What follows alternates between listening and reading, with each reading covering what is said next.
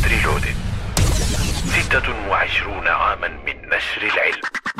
مرحبا بكم في حلقة جديدة من بودكاست المقدم لكم من CAT Reloaded. السلام عليكم ورحمة الله وبركاته. أهلا وسهلا بكم جميعا في الحلقة الثانية من حلقات بودكاست البودكات آه، والمقدم من آه، team CAT Reloaded في كلية الهندسة. آه، حابب أشوف يعني أخباركم إيه؟ ويا رب تكونوا بخير وكل سنة وأنتم طيبين مرة تانية.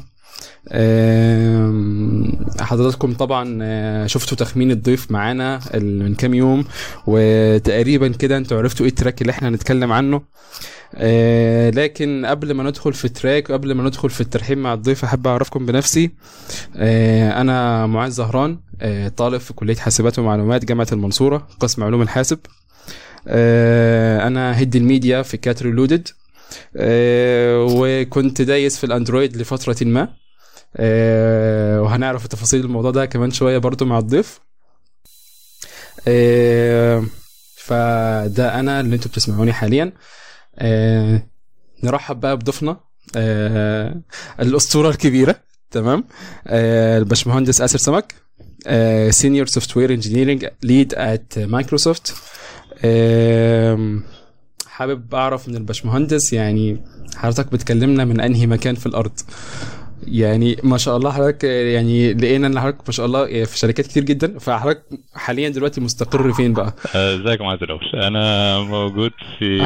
القاهرة دلوقتي. أنا رجعت مصر السنة اللي فاتت وقررت أقعد حبة هنا. يعني موجود في تمام عظيم جدا. عظيم جدا نورتنا والله يا باشمهندس. ربنا يخليك. آه طبعا حضرتك يعني يعني مش مش هنخفي عليك آه، مصر وكده. يعني أم الدنيا والواحد مهما لف وراح ورجع ما رد برضه لمصر في الآخر. مظبوط. 100% تمام. تمام. طيب. آه عايزين نتعرف على آسر سمك أكتر.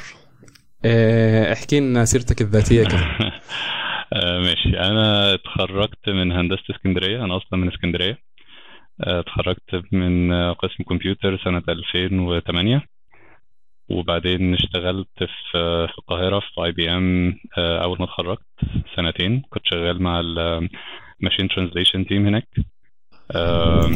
عظيم جدا. اشتغلت مع شوية ناس عظيمة بصراحة researchers طبعا أنا كنت fresh grad فكانت experience مخيفة شوية بس اتعلمت منها كتير.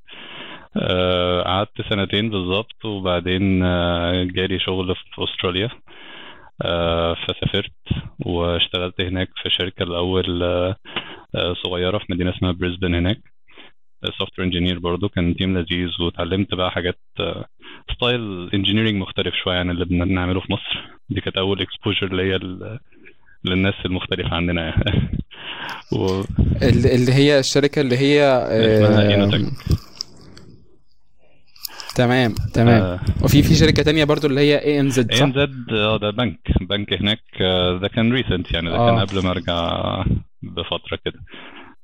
بس تمام. ANZ كان شغل Android آه ممكن نبقى نتكلم فيه شوية لأن ال project اللي اشتغلت فيه رغم إن أنا قعدت فترة صغيرة بس ال project كان very interesting يعني بس تمام. أنا قعدت في أستراليا بعد الشركة دي اشتغلت بدأت ال master's بتاعتي في جامعة هناك برضو في بريسبن وبعد ما خلصت آه، اشتغلت في نفس الجامعة as software engineer كان برضو شغل research وأنا كنت ب implement الأفكار اللي ال researchers بيعملوها لل products كان برضو شغل لذيذ يعني بس ما كانش فيه Android قوي أنا عارف أنت بتحب ال Android فهركز على الحاجات اللي فيها Android آه، تمام.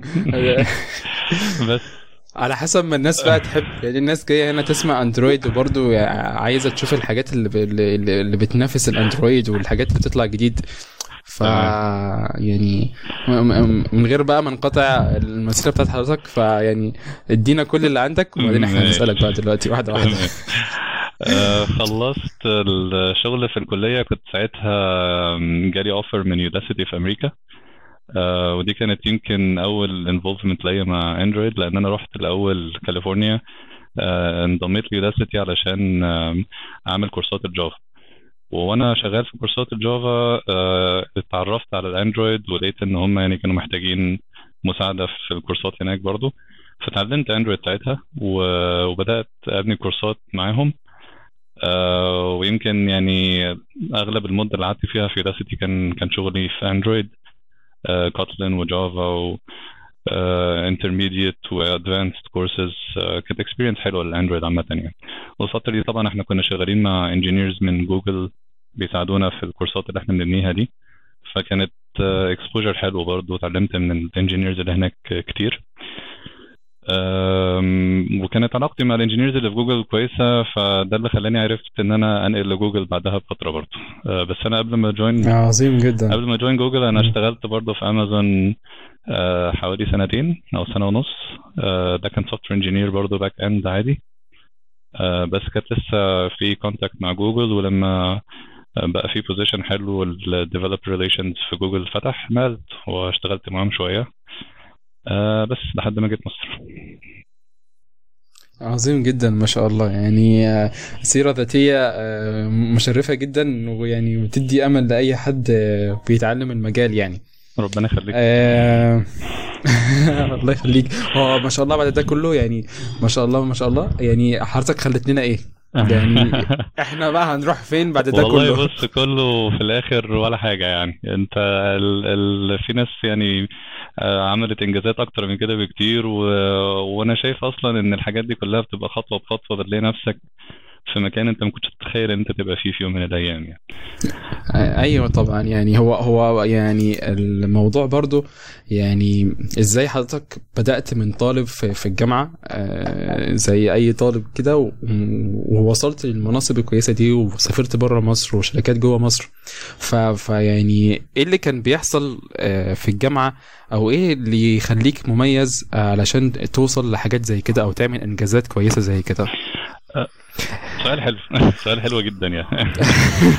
وأظن الموضوع مش بس في الجامعة يعني. أنا عايز أوضح إن إن علشان الواحد يتعلم و ويغير في الشغل بتاعه ويوصل لل positions اللي هو عايزها آه، بيفضل يتعلم طول حياته. يعني أنا لحد النهارده ال position اللي أنا فيه في Microsoft team lead ودي experience جديدة ليا.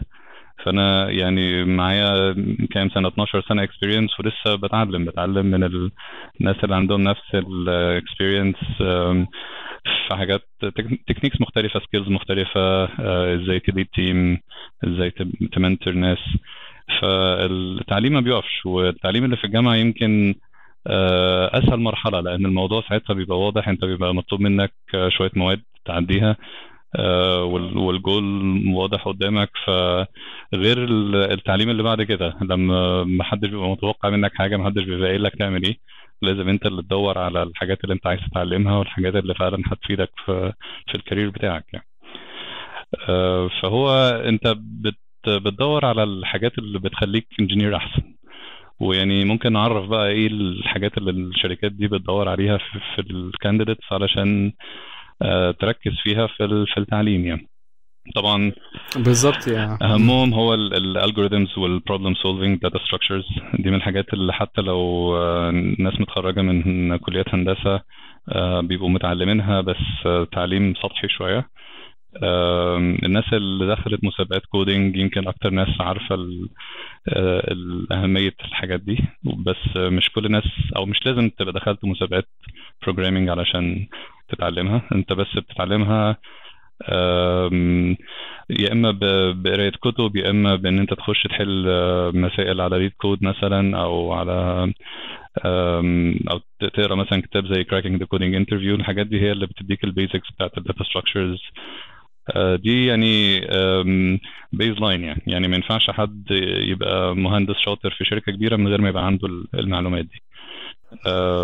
هو تمام. هو من من الحاجات برضو اللي اللي كنا بنسمعها إنه آه، يعني دراسة ال algorithm وال data structure والحاجات دي مش بس يعني مش بس بتبقى مجرد تطبيق في البرمجة أو في ال coding وكده يعني في ناس بتعتبرها كأنها أسلوب حياة أصلا يعني بتستخدمها في حياتها اليومية. ف طبعا. يعني كنا بنسمع كده ف يعني هل الكلام ده فعلا بيحصل؟ بيتهيألي بيبان على شخصية الناس مين مين المهندس آه، من بس التعامل معاه بسبب الحتة اللي انت بتقول عليها دي. الناس اللي تفكيرها logical و systematic وبيعرفوا يحلوا المشاكل بطريقة step by step وواضح قدامهم إيه المشكلة وايه حلها. دي الناس اللي فعلا بتبقى مهندسين شاطرين يعني لأن هم بيبقوا بيطبقوا نفس ال- ال logic ده في ال في ال programming يعني. أه، والعكس برضه أنت لما تتعلم algorithms مختلفة أه، بتلاقي نفسك بتطبق نفس الحاجات دي على على حياتك يعني. في كتاب حلو قوي آه، اسمه Algorithms to Live By كنت لسه بقراه من قريب. مهندس كمبيوتر و psychologist أظن. هم اللي كاتبين الكتاب ده يعني بي- بيحكوا إزاي تستخدم ال algorithms بتاعت ال computer science ان أنت تطبقها في حياتك العملية يعني. كتاب لذيذ جدا يعني. آه آه ده ده ده حلو جدا حلو جدا. آه اسم الكتاب بقى مرة تانية معلش. اسمه algorithms to live by. to live by عظيم جدا يعني حلو. ممكن آه، نبقى نحطه للمستمعين آه، في ال description ولا حاجة علشان لو حبوا يقراوا تمام. طيب إيه، نيجي نسأل سؤال مثير للجدل شوية. يعني إحنا إحنا بنبعد شوية عن الأندرويد بس مش مشكلة نخلي بقى الأندرويد في الآخر. سؤال مثير للجدل. هل المبرمج آه، طريقة استخدامه للبرمجة أو طريقة كتابته لل coding بتعتمد على حاجات في الفطرة عنده؟ يعني هل هي حاجات already موجودة عنده في فطرته ولا حاجات ممكن يكتسبها؟ بيتهيألي أغلبها حاجات بتكتسبها بس زي ما قلت لك في الأول طريقة التفكير هي ال- ال- اللي بتفرق يمكن ما بين مين اللي ممكن ينجح في ال- في ال career ده أو لأ. يعني أنت بيبقى لازم يبقى في حاجة في شخصيتك أم، بتبقى أم، بتفكر بطريقة معينة systematic وبعد كده ال skills نفسها بتبنيها بالتعليم. ويعني أم، خليني أقول لك مثلا إن الفرق ما بين مهندس شاطر ومهندس شاطر قوي الخبرة والتعليم أكتر منها الفطرة. ودي يعني يعني أي حد ممكن يتحسن في في حل ال problem solving حل ال algorithms في حل آه، في في كتابة coding حتى ال quality بتاعته أحسن بمجرد بس إن هو يبقى متحمس إنه يتعلم يعني. ما يبقاش آه، مقتنع إن هو يعرف كل حاجة وخلاص الكود شغال ولما حد يديله feedback يطنش و- ويقف عند اللي هو يعرفه خلاص. يعني طول ما هو مستعد يتعلم آه بالظبط. آه. يعني. آه يعني يعني إحنا كنا يعني still لغاية دلوقتي بيقولوا لنا في الكلية اللي هو يعني مش المهم إن الكود يكون شغال وخلاص. ما هو يعني أي كود هيشتغل وخلاص. المهم ال ال ال ال القوة والكفاءة بتاعت الكود والوقت اللي بيستهلكه الكود علشان آه، يتعمل له compile ويتنفذ وكل حاجة. ف- فدي نقطة يعني تاكيدا للكلام بتاع حضرتك. آه طيب هو يعني هو إحنا كده يعني قلنا يعني الواحد إزاي يعرف اذا كان هو مبرمج شاطر ولا لأ؟ يعني بطريقة التفكير وكده وازاي ممكن ان هو يعني يحسن طريقة تفكيره في الموضوع ده. آم، نيجي بقى لمو- لموضوع الكلية يعني آم، حضرتك يعني إحنا عندنا في الكلية دلوقتي ناس كتير قوي في student activities وناس آه، يعني داخلة كذا track وفي track ات كتير حواليها وفي track ات كتير بتنافس الأندرويد والكلام ده كله. ف يعني حضرتك مشيت إزاي من أول الكلية step by step كده آه، لغاية لما ظهرت معانا في في- كات دلوقتي؟ هو يعني كتير برضه بيسألوني حتة أم، إيه احسن track ممكن امشي فيه ك software engineer أو اختار إزاي ال track اللي امشي فيه؟ أه، بيتهيألي ده قرار صعب يعني. و... وأنا يمكن نصيحتي عادة ان, إن أنت دايما أه، جرب كل حاجة. و... ومش شرط إن أنت تختار تراك معين تمشي فيه طول حياتك يعني. بالعكس ده بيتهيألي الناس اللي بتعمل كده بتزهق بسرعة أم، هو في ناس بتخاف تختار غلط يعني بتخاف أو اللي تخاف الوقت يعدي عليها. أم، بيتهيألي دي المفروض ما تبقاش مشكلة لأن أي حاجة هتتعلمها لو أنت بدأت كاريرك في في front end مثلا أه، وخايف إن أنت تقعد خمس ست سنين شغال front end وتبقى ضيعت فرصة إن أنت تبقى مبسوط أكتر في ال back end أه، أنت هتتعلم يعني وال front end experience بتاعتك هتفيدك حتى وأنت شغال back end developer فمفيش قرار technically غلط. يمكن انت هتتبسط في في track مختلف عن التاني أكتر آه بس مش معناها ان انت ضيعت الوقت اللي انت كنت شغال فيه في حاجة تانية يعني. تمام عظيم جدا. طيب يعني آه خلينا بقى ندخل في الأندرويد شوية. آه دلوقتي ال- الأندرويد كان كان في فترة كده كان هو التوب وهو أعلى حاجة ويعني حاجات كتير قوي. ودلوقتي ظهرت تقنيات جديدة بتنافس الأندرويد زي الفلاتر مثلا وكده. فهل الفلاتر ممكن إن هو يغطي على الأندرويد؟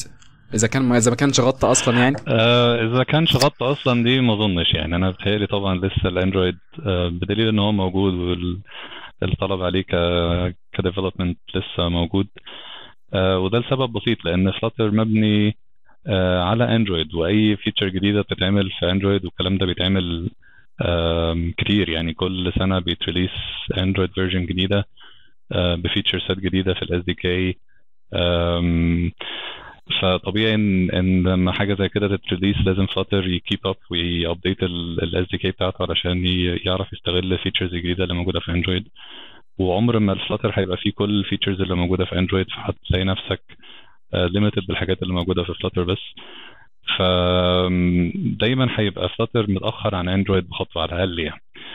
آه بس آه الكلام ده يعني technical شوية. لو هنبص للموضوع بصورة practical آه أغلب ال use cases اللي الناس بتحتاج تعمل فيها applications خصوصا applications بسيطة هتلاقي إن Flutter ممكن يكون الاختيار الأحسن يعني. لأن هو بيثبت إن هو بيت بيطلع cross platform بسرعة مش محتاج عدد engineers كتير عشان يبنوه مش محتاج وقت كبير عشان ال maintenance فليه مزايا يعني؟ بس بس هل المفروض ال Android engineers يخافوا وينقلوا Flutter علشان ي catch up اللي بيحصل؟ ما أظنش يعني. يعني اللي عايز يفضل Android engineer أنا يعني متوقع إن ما فيش حتى وقت في يوم من الأيام هيقولوا إن مش محتاجين Android engineers خلاص ومش عايزين غير cross platform ايا كان يعني. طيب هو هو ال Android ممكن إن هو يكون مقتصر على ال mobile development بس؟ يعني هو دلوقتي منتشر مثلا بيننا كطلبة في الجامعة وكده إنه يعني الناس شغاله أغلبها شغالة mobile development هتلاقيه مثلا يا إما Android أو iOS أو آه شغالين Flutter ويعني وأغلب الشغل اللي عندنا في المنصورة حتى ال Flutter هو المطلوب أكتر. فيعني فهل ده مثلا يعني حاجة ده اللي إحنا شايفينه بس عشان إحنا لسه في الجامعة ولسه ما طلعناش بره ولا ده اللي فعلا بيحصل حقيقي؟ ما هو زي ما بقول لك يعني يمكن ال market في مصر specifically بيبقوا عايزين يبنوا applications ما فيهاش feature set كتير. ال code base عايزينه يبقى بسيط فال use case بتاعت حاجة زي Flutter منطقية أكتر.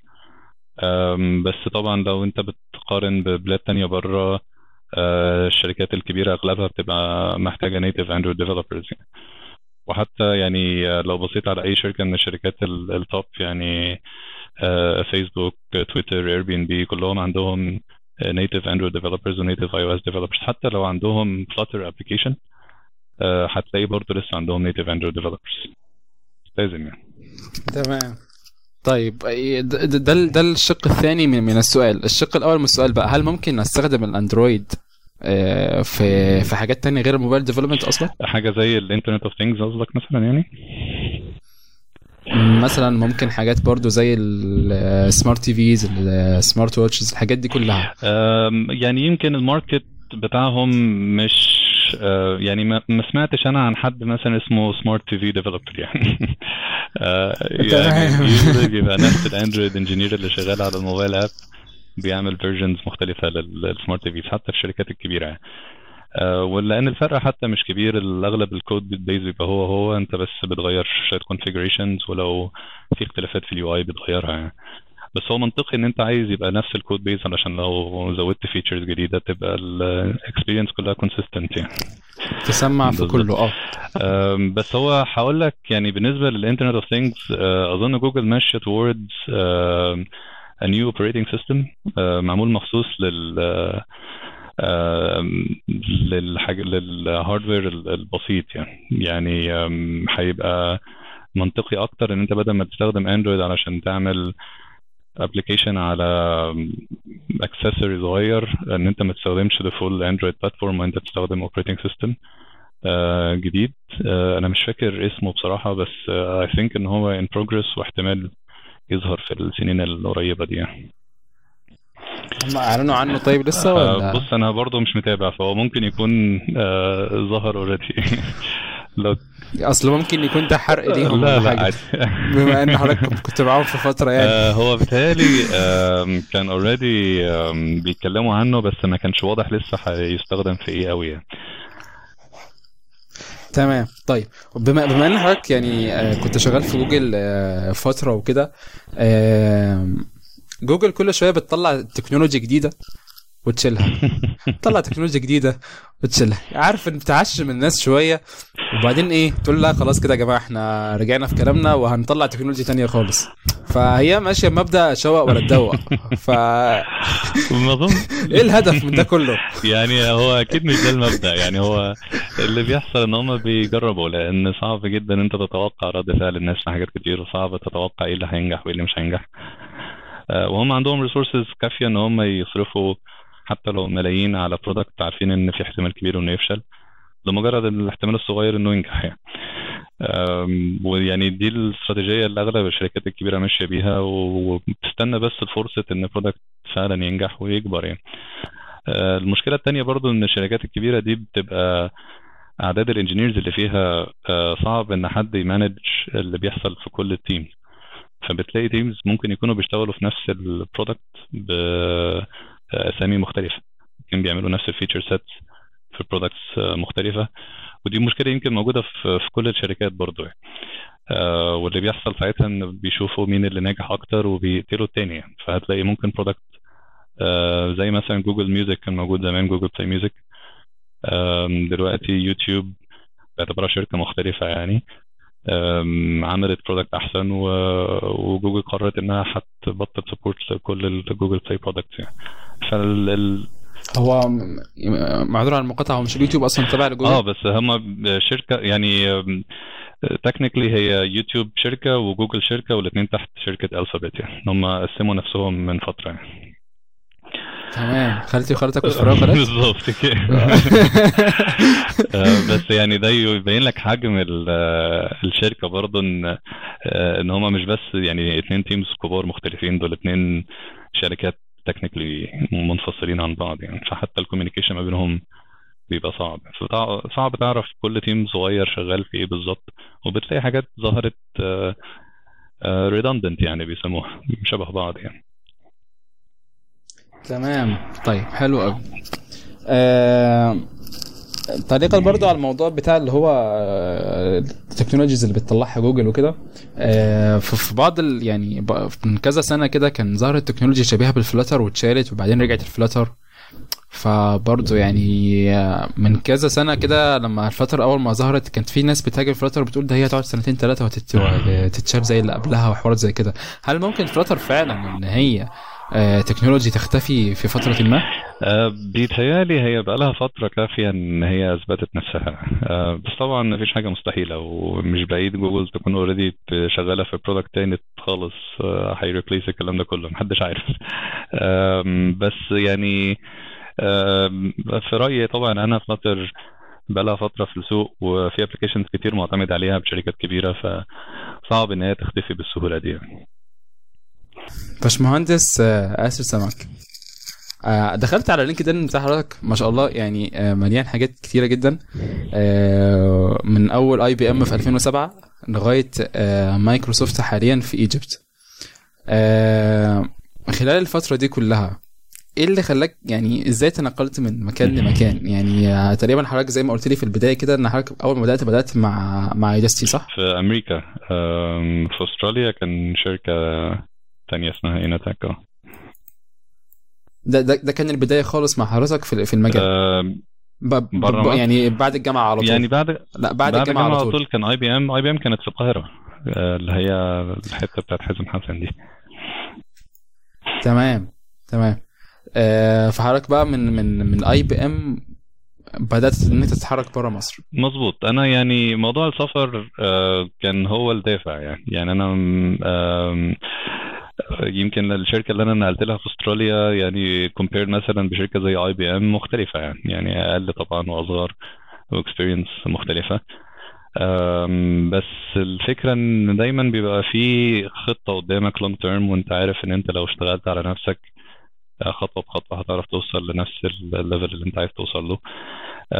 يعني خليني أحكي لك مثلا إن أنا آه، جوجل علشان أوصل لها أنا يمكن عملت آه، أربع أو خمس interview هات وكلهم أو يعني أربع خمس مرات يعني قدمت فيهم وكلهم اترفضت فيهم. يعني آخر مرة بس هي اللي عدت آه، يمكن كانت أول واضح إن الموضوع كان صعب قوي هي طبعا آه، وده طبيعي على فكرة. هم حتى بيقولوا في ال آم، في ال hiring process عامة إن إحنا يعني we would rather إن إحنا ن- نمشي حد كويس عن إن إحنا ناخد حد مشكوك فيه يعني. فهم يعني يعني لو عندهم ذرة شك هيقولوا لأ وهيقولوا لك جرب تاني يعني. هم اللي هيشجعوك. هيقولوا لك جهز نفسك وتعالى اعمل interview تاني. آه، بس أنا يعني كنت بدأت interview معاهم من وأنا في الكلية يعني حاولت أروح على internship في سويسرا أظن كانت أياميها.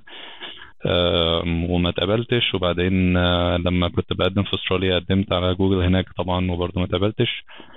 آه، وأنا في أستراليا يمكن قدمت مرة كمان في position في أمريكا وفي position في أستراليا وبرضه ما اتقبلتش فيهم هما الاثنين و Udacity هي اللي نقلتني على أمريكا وبعد كده آه، طبعا ال connections اللي من جوه الشركة Udacity بتساعد.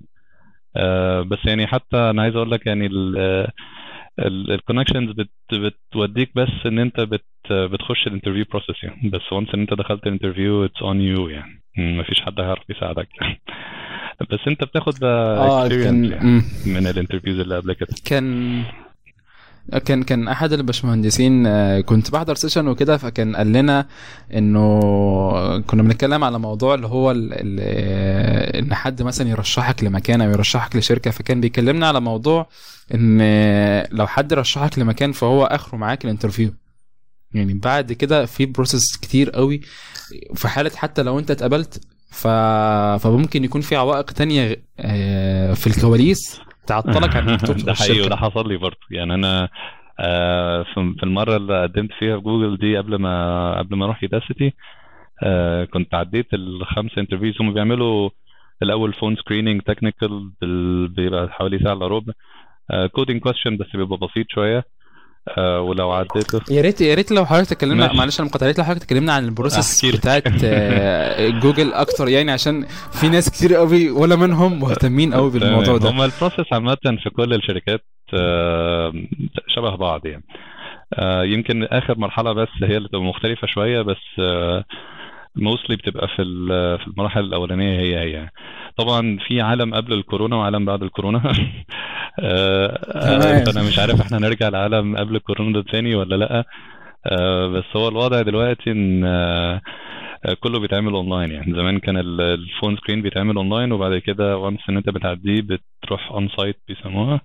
تعمل ال round ال full round of interviews فهو ال phone screening فكرته بس إن هو بي بيعدي تقريبا 50% من ال من ال interviews يعني يعني أنت دلوقتي حد عمل لك recommendation أو هم لقوا ال CV بتاعك كويس هيكلموك يقولوا لك آه، interview الساعة كذا هيبقى هو interview واحد آه، بيبقى مسألة programming غالبا بتبقى easy أو medium level من LeetCode لو لو في ناس ما تعرفش ال LeetCode يعني I recommend برضه إن إحنا نحط لهم link لأن ده من أهم ال resources اللي هتحتاجوها في في ال interview process في أي شركة من الشركات دي. هو بيبقى متقسم المسائل اللي فيه لايزي وميديوم وهارد الايزي بتبقى مسائل يعني نادرا لما بتيجي في ال interviews بس ساعات بتيجي في ال screening ال medium بتبقى مسائل صعبة شوية بس يعني مست... يعني أغلب الناس بتعرف تحلها. ال hard بتبقى مسائل فعلا غلسة وتقريبا محدش بيعرف يحلها بس هو ال judgment بيبقى أكتر على ال approach بتاعك. يعني أنت كنت ماشي إزاي في المسألة؟ يعني بتفكر إزاي؟ بتحاول تحلها إزاي؟ حتى لو ما حلتهاش هما بياخدوا feedback في ال process نفسها يعني. فخلينا اكمل ده بيبقى اونلاين معاك آه،؟ مظبوط. يعني هو يعني هو بيبقى معاك اونلاين بيديك link ل coder share screen كده. آه، أنت أي حاجة بتكتبها هو بيشوفها.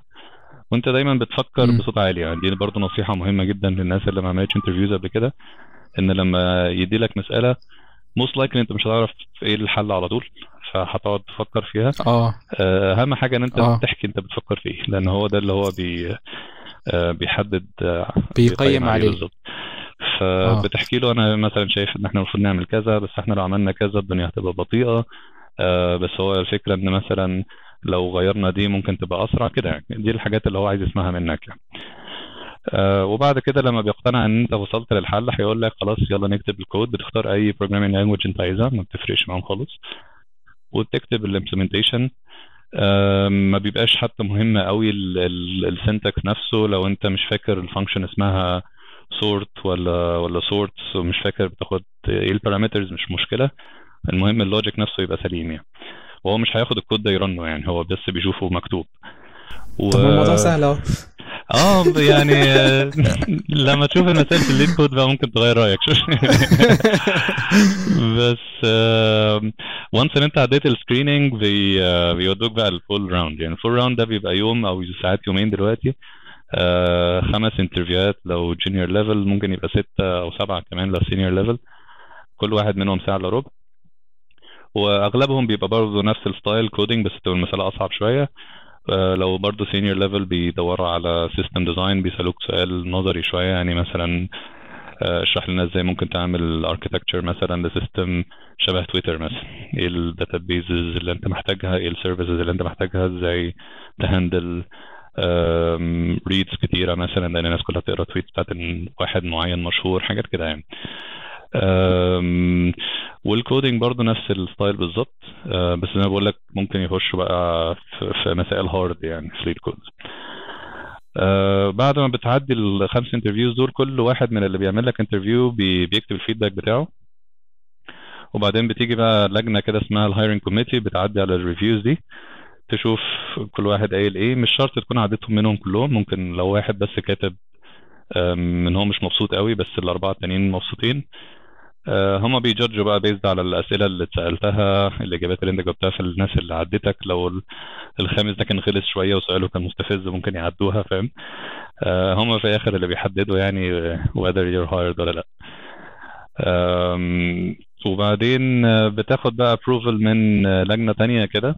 دي بتبقى technicality أغلب الوقت بس هي بتبقى مشكلتها إن إن بيبقى في زي كوتا معينة للناس اللي ممكن ي hire وها في, في وقت معين يعني. فلو في في 10 engineers مثلا قدموا في نفس الوقت وهم ما, عندهمش budget غير إن هم يعينوا خمسة.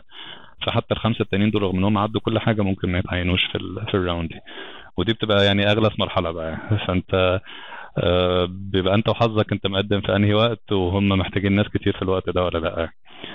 طب هما بيعرفوك مثلا يعني الخمسه اللي اترفضوا دول بيعرفوهم هما اترفضوا عشان خلاص استوفوا بالخمسة اللي عندهم ولا؟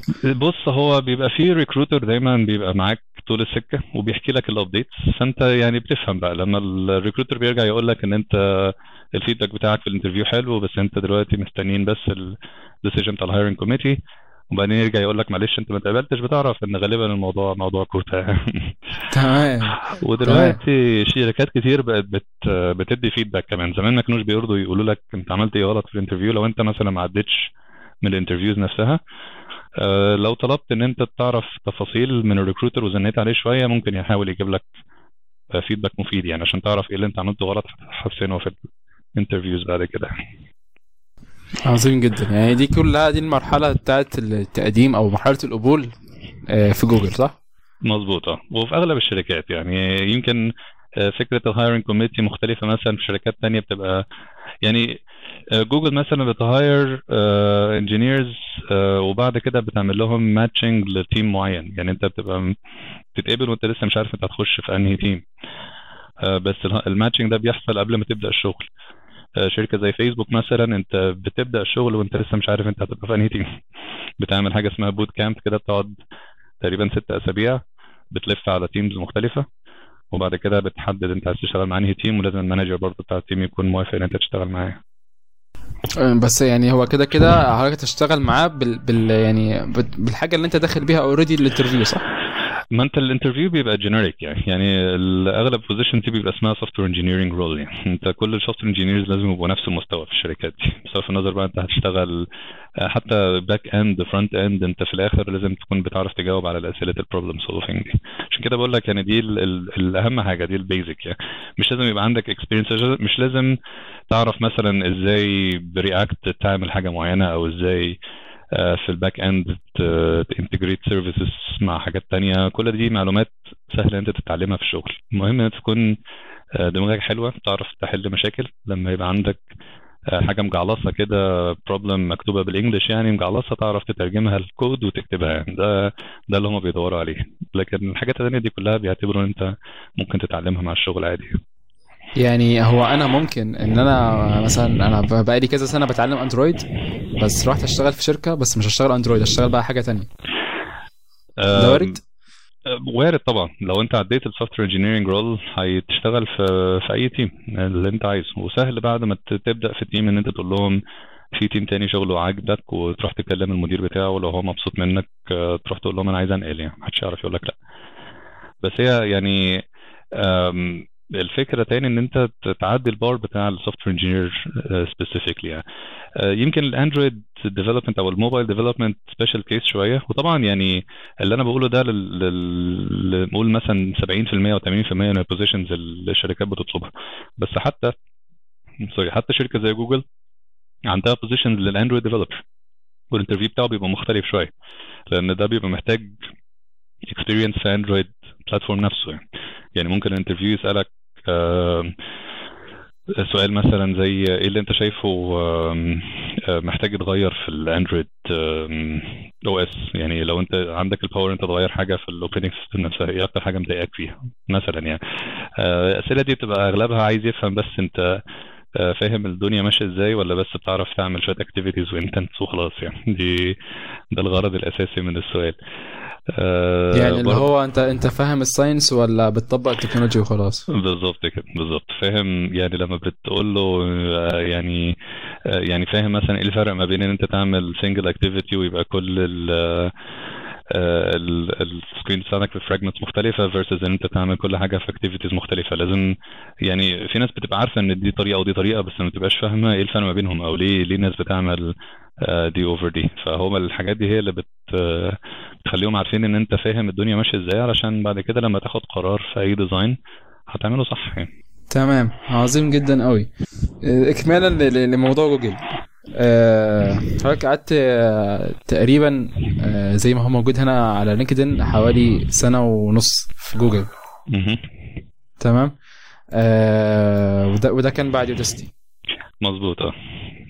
طيب حضرتك قلت إن أنت ب- يعني بتحاول إنك تقدم في جوجل من من أيام الجامعة؟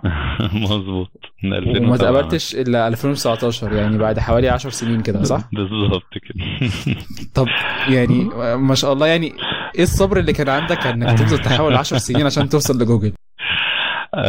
هو يعني يعني أنا ما كنتش قاعد مستني برضه. هو أنت بتتسحل في الشغل اللي أنت بتروحه فبتنسى شوية.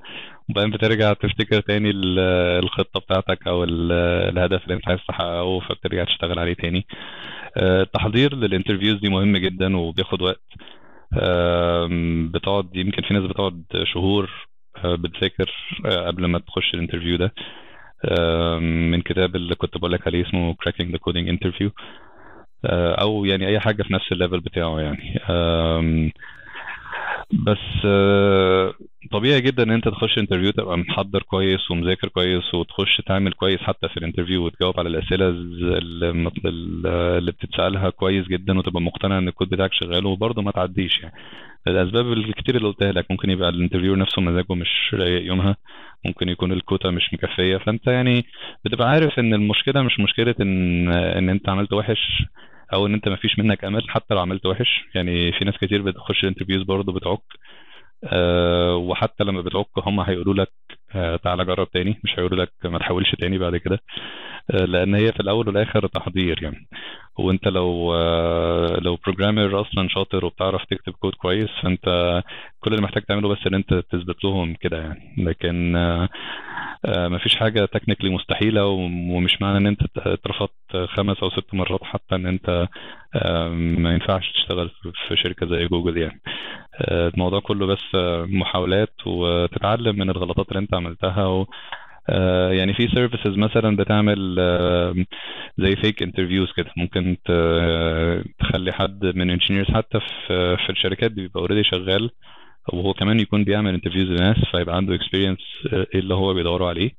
يعمل لك fake interview ويقول لك feedback وتعرف إيه اللي أنت بتعمله غلط علشان تحسنه. لأن أغلب المشاكل ما بتبقاش في في الخبرة نفسها ولا في ال skill نفسها بتبقى في في طريقة عرضك للحل المشكلة. يعني زي ما بقول لك في ناس مثلا ما بتفكرش بصوت عالي ما بتقولش هي بتفكر في إيه. فأنا ببقى قاعد بشوفه مثلا في ال interview ما بيكتبش أي حاجة وما بيقولش أي حاجة ما بيبقاش عارف هو فاهم ولا نايم ولا ولا إيه المشكلة. لكن لما بيحكي اللي هو بيفكره تحس إن هو لأ ماشي في سكة صح هبدأ أساعده هديله hint طبيعي إن ال interviewer يدي لل interviewee hint آه، طالما مش كتير وطالما يعني ال hint بس بتوفر له وقت إن هو يوصل للمشكله للحل بسرعة فدي ما بتبقاش negative feedback قوي. آه، فمهم إن أنت تبقى بس بت communicate كويس بتفكر بطريقة كويسة آه، بتاخد الموضوع خطوة بخطوة ما تستعجلش إن أنت توصل للحل على طول. آه، لما تيجي تكتب ال- الكود آه، برضو تكتبه خطوة بخطوة ما تحاولش تحل المشكلة كلها على طول. آه، تكتب كود انت برضو متأكد ان آه، ان انت بت بت handle ال edge cases كلها مش بتعمل كود عشوائي كده بتستخدم variable names منطقية لأن الحاجات دي برضو بيبص عليها. وبعدين يعني optimization بقى ان انت مثلا لو ال- ال- الحل بتاعك مش ال optimal solution مش مشكلة. انت بتكتب كود كويس وشغال. وبعد كده هو هيقول لك طب إيه اللي ممكن تغيره فيها علشان ت optimize ال time ولازم طبعا تبقى فاهم ال runtime complexity لو هو سألك آه، ده هياخد ده linear ولا order n squared. لازم تبقى فاهم هو إيه وتعرف تشرح له هو أنهي واحد فيهم.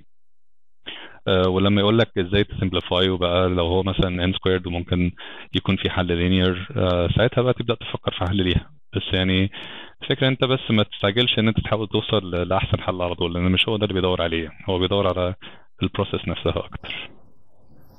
تمام حلو قوي جدا يعني. آه آه، شوية نصايح آه آه مش هنلاقيها موجودة كتير عند أي حد يعني. آه طيب من من 2003 خلينا نقول من 2008 وقت ما حضرتك اتخرجت من جامعة اسكندرية آه لغاية 2019 تقريبا آه موضوع اللي هو جوجل صح؟ اللي هو محاولاتك في جوجل يعني طيب خلال الفترة دي لما اترفضت في أول interview فأنت رحت المكان تاني طيب عايزين نعرف يعني تجربتك في الأماكن اللي مريت بيها آه، من من 2008 أو من محا... أول محاولة لجوجل لغاية لما وصلت لجوجل ومشيت من عندها وحاليا دلوقتي في, في مايكروسوفت. كل تجربة بتتعلم منها حاجة مختلفة. أم، يعني أه، مثلا ال agile structure نفسه أنا اتعلمته في أول شركة في أستراليا. ده كان أه، كانوا بنستخدم scrum meetings كنا بنطبق فعلا الحاجات اللي بندرسها دي وعمري ما شفتها في شركات قبل كده. stories وعندنا ال table ال board table اللي على السبورة وبنقسم الحاجات ب points كنا بنعمل voting حتى لل scores بتاعت كل user story دي اتعلمت منها ال process نفسها فبقيت حتى لما بروح لشركة تانية مش بتطبق نفس الكلام آه، بقترح عليهم إن إحنا نطبق حاجات زي كده. بس يعني كل مكان انت بتتعلم منه حاجات وفي حاجات تانية ممكن تكون كانت أحسن في شركة تانية يعني. فأنت بتحاول آه، برضو ت contribute يعني. دي برضو من الحاجات ال- ال- اللي الناس بتقدرها قوي لما حد بيبقى جاي من شركة تانية ويديهم نصايح مهما كان junior يعني. مفيش حد experience كفاية أو experience قليلة يقدر يقول آه، لا أنا مش هسمع كلامه يعني. أي حد عنده فكرة حلوة وبيقترحها الناس هتسمعها. وصدقني انت يعني هتخض لما تلاقي في شركات كبيرة ما تعرفش حاجات تانية شركات صغيرة مثلا بتعملها. يعني كل واحد بيبقى مجرب حاجات معينة وتعلم من تجاربه. آه، فطبيعي إن الشركات بتبقى بتعمل حاجات مختلفة عن بعض وفي حاجات أفكار بتبقى أحسن من الأفكار اللي موجودة في شركة حتى لو كبيرة يعني. آه، فمثلا يعني ال Scrum ده اتعلمته من الشركة في أستراليا. يمكن أمازون كانت ال experience بتاعت ال high scale أكتر. برضه يعني أنا كنت في ال team بتاع اليكسا ساعتها فكان بيجي لنا يعني كمية request على ال service في الثانية آه، غشيمة. آه، وكنا يعني بن design ال software علشان ي handle الكلام ده كله. فطبعا أنت بتتكلم على challenge عمري ما شفتها قبل كده في أي حتة تانية. آه، ممكن تبقى feature سهلة جدا. أنت عايز مثلا آه، تنقل data من من table ل table يعني. فدي حاجة ممكن أي طالب في الهندسة يعرف يعمل query بيعملها بس أنت لو عايز تنقل ملايين of records في نفس الوقت من غير ما تبوظ الدنيا دي بتبقى مشكلة تانية خالص. أنت بتبقى بت design system يعني ما بتبقاش بس بتكتب query يعني. فدي برضه experience بتتعلمها من الشركات دي. ما ينفعش تتوقع إن أنت تبقى عارف الحاجات دي من قبل ما تروح. ويعني طبيعي إن هم هيبقوا عارفين كده وبيساعدوك إن أنت تتعلم الحاجات دي. في الشركات نفسها. يمكن مم، اتفضل. آه تمام. كان كان في في بداية ال- ال- الحوار بتاعنا هاك كنت قلت هتتكلم عن project تقريبا كنت عملته في في أستراليا صح؟ اي ان زد آه. اي ان زد ده ده كان في أنهي آه في أنهي شركة؟ ANZ اسمها A N آه. Z دي ده. بنك بنك في أستراليا. آه، من البنوك ال- ال- الكبار اللي هناك بيسموهم ال top four يعني أكبر أربع بنوك في أستراليا. كانوا بيعملوا في ال application بتاعهم activation لل credit cards فهم كانوا عايزين يعملوا إن أنت تصور ال credit card بالكاميرا بتاعت الموبايل وهو يقرأ المعلومات اللي عليها علشان بس تدوس على زرار activate ويشتغل على طول بدل ما تقعد تنقل ال- البيانات يعني. ف... فكان في شغل OCR بس المشكلة إن إن هم كانوا برضو بيعملوا designs غريبة كده لل credit cards الارقام بدل ما يكتبوها جنب بعض كانوا بيقعدوا يحطوهم فوق بعض وجنب بعض وبالورب وحاجات غريبة كده. الناس ليه ليه كده؟ ما عندنا عندنا البنك هنا زي العسل أهو الأربع تلاقي الارقام كلها ورا بعضها بيحبوا يدلعوا الزبون هناك. وبعدين ما أنتوا بتتعبوا في الآخر. آه بالظبط. إحنا اللي بيطلع لنا ده آه، ده غير أصلا إن ال credit cards أغلبها كانت بتبقى designed إن إن الأرقام ما تبانش في الكاميرا علشان ال security يعني لو حد صور ال credit card بتاع حد من غير ما ياخد باله مقصود إن الأرقام أصلا ما تظهرش في الصورة يا سلام ده الناس دي متطورة قوي بالظبط. فأنت بقى يعني بتتعامل بقى مع كل ال challenges دي يعني. ال project كان لذيذ طبعا. أنت يعني كنا بن train إحنا الموديل بتاعنا حتى ما كناش بنستخدم ال regular OCR لأن زي ما بقول لك الأرقام ما بتبقاش واضحة أصلا. فاغلب ال- ال- الحاجات الجاهزة بتاعت ال OCR ما بتشتغلش. فاحنا كنا بن بنبني موديل صغنطوط كده على الموبايل نفسه وبن train ه ب data وبنحاول ن detect الأرقام يعني. آه، طبعا اللذيذ بقى في الموضوع ده كله إن إحنا يعني كنا كل ما حاجة تشتغل وبعد كده نغير مثلا اللون بتاع الضوء أو الخيال بتاع الموبايل أو أي حاجة الدنيا باظت تاني. فالموضوع كان هو آه، الموضوع كان داخل فيه AI وكده ولا؟ مظبوط آه. يعني إحنا كنا team صغير بس كان في آه، كذا حد ماسك حتة ال training نفسه. آه، بيبدأ من أول ما إن إحنا نعرف نصور الأرقام ونحولها ل digits كده لونها أبيض وأسود يعني إن هو ياخد الأرقام دي يعمل training ويفهم هي أنهي رقم فيهم. آه، والجزء التاني بقى اللي هو الجزء بتاع الكاميرا نفسه. يعني انت بيجي لك stream of images من الكاميرا بتحاول آه، تعرف تبص فين أصلا جوه ال credit card وتعرف تحول الأرقام اللي أنت شايفها دي للصور اللي الموديل بيفهمها. فكان كان project لذيذ. قعدت أنا ما طولتش في ANZ أنا قعدت يمكن ثلاث شهور لأن في الفترة دي كان جالي ال offer بتاع أمازون فسافرت. بس كان كان definitely project لذيذ يعني. وكان ال experience بتاع التعامل مع ال camera API في Android ساعتها كان آه، كانت experience مختلفة برضه. أنا بتهيألي هم حسنوا الدنيا شوية بال عملوا version جديدة كاميرا 2 بس أياميها الموضوع كان كان غلس يعني. ودي برضه من الحاجات ال- آه، الغريبة في Android إن هم يعني بي- بيغيروا ال API بتاعتهم بسرعة جدا. ففي حاجات ممكن تكون مستفزة جدا من 3 4 شهور تلاقي الدنيا اتغيرت خالص قدام يعني. فمهم جدا لأي حد Android developer إن هو يبقى متابع ال updates اللي بتحصل في ال SDK يحضر conferences يتفرج على فيديوهات. وعشان كده ال developer relations مهمة في جوجل لأن هي اللي بت promote الحاجات دي كلها لل developers يعني. هو الكلام ده كان تقريبا سنة سنة كام؟ أو من كام سنة كده؟ آم، 2018 مثلا. آه إيه، آه هو عندي على LinkedIn من 2018 أغسطس 2018 لنوفمبر 2018 حوالي أربع. شهور. مظبوط آه. ف يعني دي, دي كانت التجربة بتاعت أستراليا في في في اي ان زد بالظبط. آه. تمام طيب. وبعدها بقى حضرتك يعني آه، رحت أمازون في كاليفورنيا آه، حوالي سنة.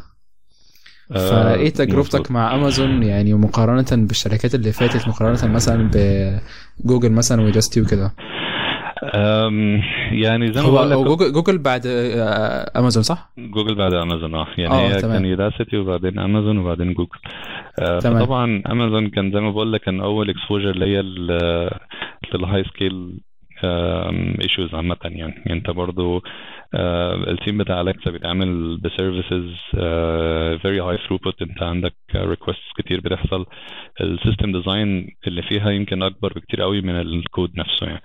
آه فتعلمت فيها حاجات كتير في ال architecture آه، إزاي تستخدم ال AWS آم، resources آم، إن أنت تبني system كامل بمجرد آه، شوية blocks كده من ال AWS تحطهم جنب بعض. دي برضو كانت experience حلوة جدا. ال backend development برضو اتغير عن زمان. يعني إحنا زمان آه، لما نيجي نعمل backend كنا بن آه، بنجيب آه، بنحجز جهاز على domain كده host domain dot com ولا أي حاجة بشوية كام دولار في السنة وتقول لك deploy PHP application. آه، وخلاص يعني. لكن دلوقتي طبعا كله على ال cloud بقى حاجة تانية خالص. يعني الموضوع بقى أسهل كتير إن أنت تعمل حاجة بت scale automatically ما بتدفعش فلوس كتير. لو بيجي لك request واحد في السنة هتدفع ملاليم. لو بيجي لك 10000 request في الثانية هيشتغل نفس الكود بنفس كل حاجة بس هتدفع أكتر. فطبعا style مختلف في ال development يعني. ده ده ده ال AWS ك cloud server أصلا. بالظبط. دي فكرة ال AWS و Azure و Google Cloud يعني هم كلهم نفس ال style يعني. طيب يعني آه، تجربتك معاهم من أول interview لغاية الحاجات اللي حضرتك اشتغلت فيها هناك و... والحاجات اللي أنت يعني لقيتها جديدة حبيت مثلا إن هي يا ريتها كانت موجودة في مصر أو يا ريتها كانت موجودة في شركة قبل كده بص أنا هحكي لك برضو خبرتي في أمازون شوية لأن دي ممكن تبقى قصة مفيدة لناس كتير يعني أنا يا ريت، برضو أول اتفضل. أول ما بدأت مع أمازون آه، كان عندي مشكلة إن يعني يعني يمكن في في الشركات اللي أنا اشتغلت فيها قبل كده علشان الموضوع كان قريب من الشغل اللي إحنا بنتعلمه في الكلية أو الاكسبيرينس اللي إحنا بناخدها فالموضوع ما كانش صعب. يعني أنت آه، بت بتعرف تكتب كود بيبقى مطلوب منك شوية features بتعملها وخلاص. ال experience بتاعت امازون عشان كانت جديدة عليا فكانت مخيفة. وأنا لما بدأت معاهم يعني أنا يعني هعترف إن أنا فعلا آه، كنت حاسس إن أنا تايه تايه جدا ومش فاهم إيه اللي بيحصل وحاسس إن الناس يمكن أصغر مني كمان في ال teams آه، فاهمة أكتر وشاطرة وعارفة إيه الدنيا ماشية إزاي وأنا حاجات كتير قوي بالنسبة لي جديدة ومش فاهمها. بيسموا طبعا الكلام ده يمكن سمعت أنت المصطلح قبل كده اللي هو ال impostor syndrome يعني أنت تحس إن أنت دخيل عليهم أنت يعني عرفت تضحك عليهم وعديت ال interview من غير ما ياخدوا بالهم و... وبعدين هو- بتقول أنا إيه اللي جابني هنا؟ كنت لسه أقول لحضرتك يعني حضرتك عديت ال interview فأكيد يعني حضرتك يعني وصلت لمستوى الناس هي اللي داخلة جوه أصلا أو هي- أعلى منهم. ما هي دي النقطة بقى يعني أنت لازم تفكر نفسك ان إن آه يعني هم مش مش هبل إن هم يعينوا أي حد مش فاهم أي حاجة. بس ال- الشغل وضغط الشغل وال والحاجات كمية الحاجات الجديدة اللي أي حد بيتعلمها في شركة كبيرة زي دي بتخلي الواحد يشك في نفسه كتير. ودي يعني مشكلة بتحصل لناس كتير جدا فأنت يعني لازم تفكر نفسك بالحتة دي إن أنت يعني آه، الموضوع بس موضوع إن أنت مع الوقت هتتعلم الحاجات دي وهتفهمها وهتبقى زيك زيهم. وإن الناس اللي أنت تبقى فاكر إن هم فاهمين كل حاجة دول برضو في نفس ال- الفكرة مش مش شرط يكونوا عارفين كل الاسئله الإجابات مش شرط يكونوا فاهمين كل حاجة.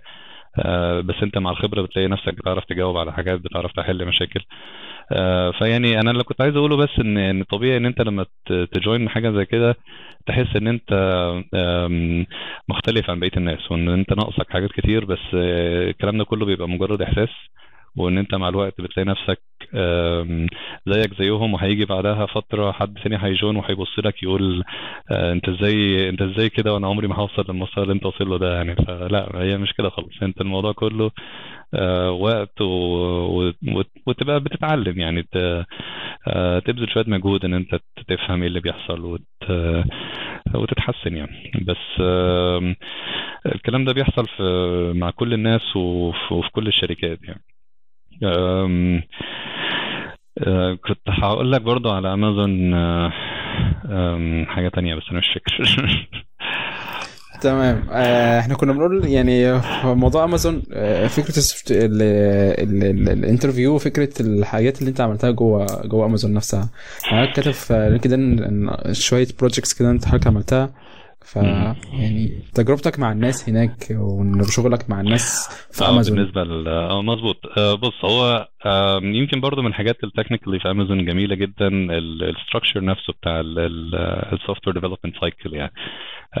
يعني هم بتحس إن في كمية جهد غير طبيعية مبذولة في ال infrastructure نفسها اللي أنت ك developer بتستخدمها يعني. مش معمولة لل customers معمولة ليك أنت ك developer يعني آه سواء بقى ال tooling بتاع ال build نفسها ال scripts اللي مكتوبه علشان آه ت deploy الكود اللي أنت كاتبه في ال servers آه السكريبت اللي مكتوب علشان ت verify إن الكود بتاعك مغطي unit test كفاية آه ال styling بتاع الكود. آه مجهود عظيم مبذول في حاجة مخلية بس ال quality بتاعت الكود بتاعت ال engineers تبقى كويسة. ودي يعني من الحاجات اللي بتخلي شركات زي دي تنجح يعني. طبعا فوق ده كله بقى انت عندك ال team أي حد بيعمل pull request أو code change لازم اثنين أو ثلاثة من ال team يقرأ ال change ده وي approve ه ويديك comments طبعا مفيش حد بي approve على طول لازم يديك comments ولازم تروح تصلحها فكل الخطوات دي بت guarantee ان إن الكود لما يتحط في في ال branch بتاعك مش بس بيبقى شغال بيبقى بأحسن حاجة ممكن تتعمل بأحسن design علشان بعد كده التعديل يبقى سهل. يبقى tested كويس علشان ما يبقاش في مشكلة في ال في ال deployment وما يبقاش في طبعا runtime errors يعني. طبعا مع كل ده بقى برضه بتلاقي إن ال server بيقع. وهتلاقي دايما إن في مشاكل في ال production. ودي بقى يعني قصة تانية خالص بقى من الحاجات اللي برضه كانت experience جديدة بالنسبة لي موضوع ال on-call أو ال DRI على حسب الشركة. يعني اللي هو بي بتبقى rotation كده. Uh, كل واحد بيبقى مسؤول عن ال عن ال service اللي موجودة في ال production لمدة أسبوع. تبقى 24 ساعة كده جاهز تليفونك جنبك ولابتوبك جنبك. لو حصل أي مشكلة automatically بي بي بيحصل alarm بيجي لك ايميل امازون كان بيدي لك حتى application على الموبايل كده بيسموه اللي هو إيه بيجر آه زي بتاع الدكاترة ده اللي هو بيزمر زمان ده. بينزلوا لك آه أنا كنت لسه أروح لك جو الدكاترة قوي اللي هو لو حصل حالة طوارئ يبعتوا لك على طول. ده انيل بقى. أنت يعني ال pager ال application على الموبايل ده أنت حتى لو عامل الموبايل mute بيزعق زعيق يصحي الجيران يعني. لا إله إلا الله. انت كده أنت شغال اليوم كله معاهم يعني. أنت بتاخد بالظبط. وساعات يعني بيحصل issues لأن أنت ال service بتبقى شغالة across the globe فأنت ممكن يبقى ال service مثلا أنت عايش في أمريكا و service أستراليا وقعت هيجي لك ال alarm في ساعتها هيصحيك الساعة 3 بالليل يعني. وقدامك بقى ربع ساعة لازم to respond وربع ساعة تانية لازم تكون حطيت plan لل mitigation وحوار كده يعني. كان حصل مع حضرتك الموضوع ده قبل كده؟ آه طبعا. هو أنت ال team مثلا لو هم قول إيه ستة أو سبعة في ال team كل واحد بياخد أسبوع فأنت كل شهرين مثلا بتبقى معاك الأسبوع ده كده من يوم الأحد ليوم الأحد.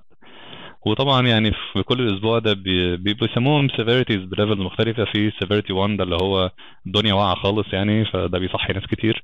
وفي sev 2 دي المشهورة شوية اللي هو ال service بتاعتك أنت بس واقعة محتاج حد يخش يصلحها. لحد بقى severity 5 دي مش مشكلة دي ممكن محدش يبص عليها أصلا يعني. بس طبعا يعني sev 2 دي بتحصل يمكن في كل rotation آه أنت لو حظك وحش بقى ممكن يجي لك sev 1 ولا حاجة دي بتبوظ لك اليوم كله يعني. طب معلش سؤال فضولي عندي كده. هو مش ده يعتبر تعدي على الخصوصية بتاعتي؟ يعني أنا خلاص خلصت شغلي وكل حاجة ومروح بقى في سلام. انت يعني... بتمضي على على روحك وانت بتمضي ال contract مع الناس دي. انت يعني ال contract نفسه بيقول لك إحنا بص مالناش دعوة لما نعوزك هنلاقيك يعني.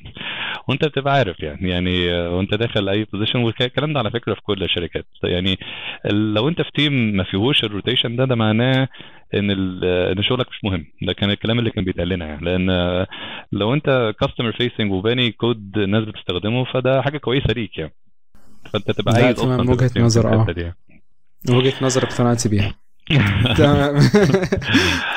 بس هو فعلا الموضوع متعب يعني. بس يعني الميزة في الشركات دي إن هي بتبني حتة ownership شوية بيسموها. إن أنت تبقى الكود اللي أنت بتكتبه ده أنت مش مش assignment بتسلمها وخلاص وخلاص بدل سلمتها تخش تنام بقى وتنساها. لا أنت أي سطر كود بتكتبه أنت عارف إن ممكن يصحيك أو يصحي حد من زمايلك كمان شهر مثلا لو في مشكلة. فأنت تبقى شايل مسؤولية ال service من اولها لآخرها من أول ال coding وال architecture وال design لحد ال users يعني.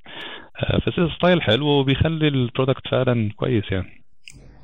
حضرتك برضو founder و CEO في شركة ويلز مظبوط. ويلز دي حكايتها إيه بقى؟ دي لما رجعت مصر آه، كنت أنا قعدت شغال مع جوجل remotely شوية وبعدين آه، قعدتي في مصر خلتني أفكر في الفكرة. دي application بتحجز بيه عربيات ليموزين تسافر بيها من بلد لبلد. أنا كنت بستخدم ال service عامة من مكاتب يعني. يعني المكاتب الليموزين دي موجودة في مصر كتير. أنت بت بتجوجل بس كلمة ليموزين حتى. هيطلع لك أرقام تليفونات كتير بتكلم أي مكتب فيهم تقول لهم عايز عربية. آه، من مطار القاهرة مثلا لإسكندرية خصوصا لو رجع من سفر ومعاك شنط أو كده. آه، فيعني عشان أنا كنت بستخدم ال service نفسها ما لقيتش application بيعملها وحسيت إن التاكسين في مصر ماشي toward إن الناس بتحب ال applications يعني طلبات بقى مشهور سويفل بقى مشهور ف فجربت إن أنا أخش في في المجال يعني. و... وعملت design ل application وبعد كده جبت team آه، ساعدني في إن إحنا نعمل ال iOS app وال Android app وال website كمان. هو ال Android شغال؟ ال Android موجود آه early release بس آه، بس fully functional يعني. آه، طب. آه، اعملوا update بقى في ال website بتاعكم علشان أنا حاليا في ال website ما فيش غير هو المفروض إن في web application كمان بس ده ما كانش خلص لسه يعني. بس بالظبط هي يعني ال- الفكرة إن الثلاثه بي communicate وا على نفس ال database فأنت يعني بتحجز من الموبايل ممكن تشوف نفس ال trips online آه، وبيجي لك بقى status updates بال آه، فاضل له قد إيه على ما يجي. بس أنا يعني أنا يعني عشان أبقى صريح معاك التجربة دي أنا كنت داخلها from technical goal أكتر. يعني أنا ما كنتش ناوي إن أنا أخده ك business قوي وما كنتش ناوي حتى أنزل بيه public قوي كنت بس عايز أجرب إن أنا أبني application في مصر وأشوف ال possibility إن إحنا نبني team في مصر بال skills اللي موجودة ونشوف آه، هنوصل لإيه ك product يعني. ووصلنا ل product حلو. وده اللي خلاني أتشجع شوية إن إحنا نحاول ننفذ نفس الكلام ده على ال platforms المختلفة و...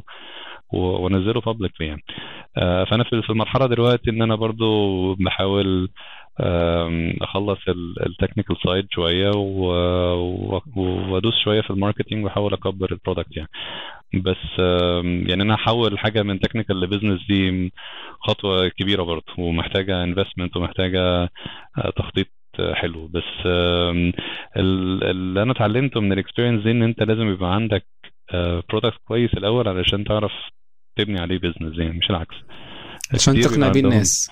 عشان بالظبط علشان عشان ال business ينجح يعني. يعني سهل إن أنت تقول أنا عندي فكرة مثلا business كذا كذا كذا يلا نروح نعمل لها application يعني آه ماشي كلام منطقي كل حاجة بس لحد ما يبقى معاك application معمول كويس و و scalable ويعرف ي support آه ناس كتير من غير ما يبقى فيه issues آه فأنت يعني فكرتك برضو آه، ملهاش معنى قوي فاهم قصدي؟ يعني الفكرة في حد ذاتها ويعني كتير انت عارف بقى يعني كتير لما الناس بتلاقي application نزل آه، زي Breadfast مثلا أو امازون أو طلبات يقول لك أنا كان عندي نفس الفكرة دي بالظبط والله بس هم اللي سبقوني ليها. أنت يعني جميل إن عندك نفس الفكرة بس هو التطبيق يمكن 90% من الفكرة. لأن الفكرة في حد ذاتها آه، موجودة. لكن التنفيذ نفسه مش بس technically challenge إزاي تختار ال features المهمة إزاي ت prioritize أنت برضو محكوم في budget أنت عندك team من ال developers ما يقدروش يعملوا كل حاجة آه، فلازم تعرف تختار إيه ال features اللي هتبدأ بيها.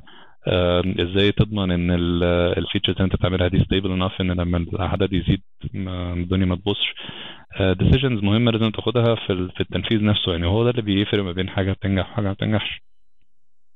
عظيم جدا. آه طب وال application دلوقتي يعني هو متاح والناس تستخدمه وكل حاجة صح؟ شغال طبعا آه. يعني لو حد نزله دلوقتي وعمل request هيلاقي العربية جات له. خد بالك آه، ده ده marketing لل application على فكرة. زي الفل. يا ريت. وأنا يعني مش متأكد المنصورة موجودة في ال list of cities ولا لأ بس لو مش موجودة هزودها بعد ال- المكالمة الحلوة دي.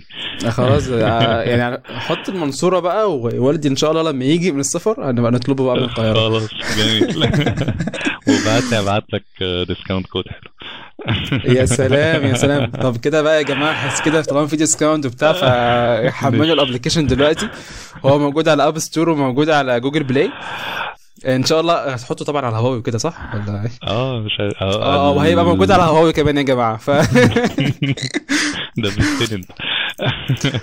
ادي أول خطوة من خطوات تحويل ال- ال- ال- ال technical ل business يا سلام مية مية.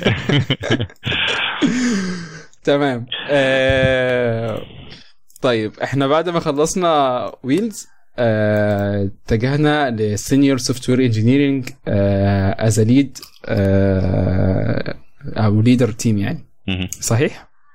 مظبوط آه يعني ال offer أو ال opportunity ظهرت وأنا بتكلم مع حد من صحابي يعني. وقالوا لي ان إن هم بيدوروا على حد senior في مايكروسوفت ف- فقدمت و وكان Wheels ساعتها في المرحلة اللي هو يعني إيه آه أنا كنت حققت الجول بتاع ال technical ولسه مش مقرر قوي همشي فيها business ولا لأ فكان عندي وقت إن أنا آخد full time job وأشوف هعمل إيه في Wheels بعد كده يعني.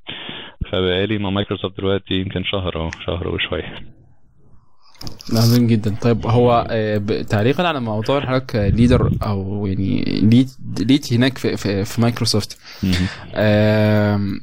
موضوع ال positions وإنك junior وبعدين senior وبعدين leader إحنا عارفين إن أنت بتبدأ ب junior وبعد كده senior وبعد كده بقى يعني إيه إيه الحاجات اللي بتيجي بعد ال senior وبعد ال lead بص هو lead غير manager يعني خليني أوضح برضو الحتة دي. آه، لأن أي حد في الآخر آه، ممكن يلاقي opportunities إن هو ي lead ناس. ودي آه، يعني لما بتثبت نفسك إنك عندك ال skill دي مديرك هيديك opportunity إن أنت ت lead على قد ما تقدر. فلان هو بيبقى عايز أي حد عنده senior experience إنه يساعد وي mentor الناس ال juniors يعني. فيعني لو عايز نتكلم على ال على ال official tracks و once إن أنت وصلت لل senior level أنت ممكن تكمل في ال technical track وتبقى team lead وبعد كده تبقى principal engineer بيسموهم في أغلب الشركات.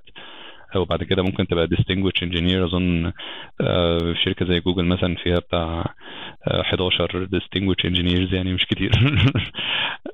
الشركة كلها آه، في levels كتير. يعني انت هم ال levels في الشركات دي بتبقى بالأرقام. فانت عندك آه level 10 مثلا ده software engineer ده يعني ما فيش منه كتير يعني. هي بالظبط يعني انت على حسب بقى انت عايز تمشي في أنهي سكة. ده السكة ال technical يعني. دي الناس دي بتبقى آه، فاهمة طبعا يمكن كل ال services اللي موجودة في الشركة وبيبقى عندها design decisions قوية جدا. ممكن تروح أنت ك engineer حتى لو senior تقترح عليه مثلا design document هيعمل لها review ويديك آه، يطلع لك خمس ست غلطات وهو قاعد يعني من غير أي من غير ما يقعد أسبوع بيقرأ في الورقة. آه، فالناس دي بتبقى شاطرة جدا وبتوصل للمرحلة دي بسنين خبرة كتير يعني. عمرك ما تلاقي حد في ال level ده آه، سنه صغير يعني. لازم يبقى خد experience كتير جدا. ده ده ال career بتاع ال- ال tech لو once انت وصلت ل senior engineer وحبيت تمشي في career ال managerial شوية ده بيبعدك شوية عن ال عن ال technical side ما تبقاش مهم, قوي إن أنت تبقى فاهم ال technical code قوي آه، بتبقى مهم إن أنت تبقى فاهم الصورة العامة أكتر يعني. فأنت بتبدأ مثلا ب manager senior manager وبعد كده director vice president وبتعلى بقى في ال career بتاع ال managerial شوية. ده بيبقى people management أكتر أنت بس إزاي آه، تضمن إن ال team بتاعك هيحقق ال goals إزاي تتأكد إن ال team شغال مظبوط ماشي في السكة الصح لو عندهم مشاكل تجيب لهم حلول كده يعني. تمام. طيب هو آه، موضوع ال- ال leader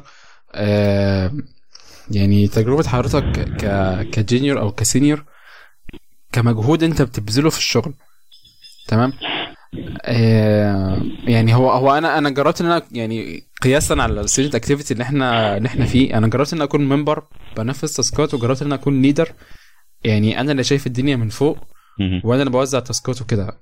ف آه، رؤية حضرتك للموضوع من ناحيتين بما إن حضرتك جربت ده وجربت ده. بس قياسا بقى على ال technical مش على ال student activity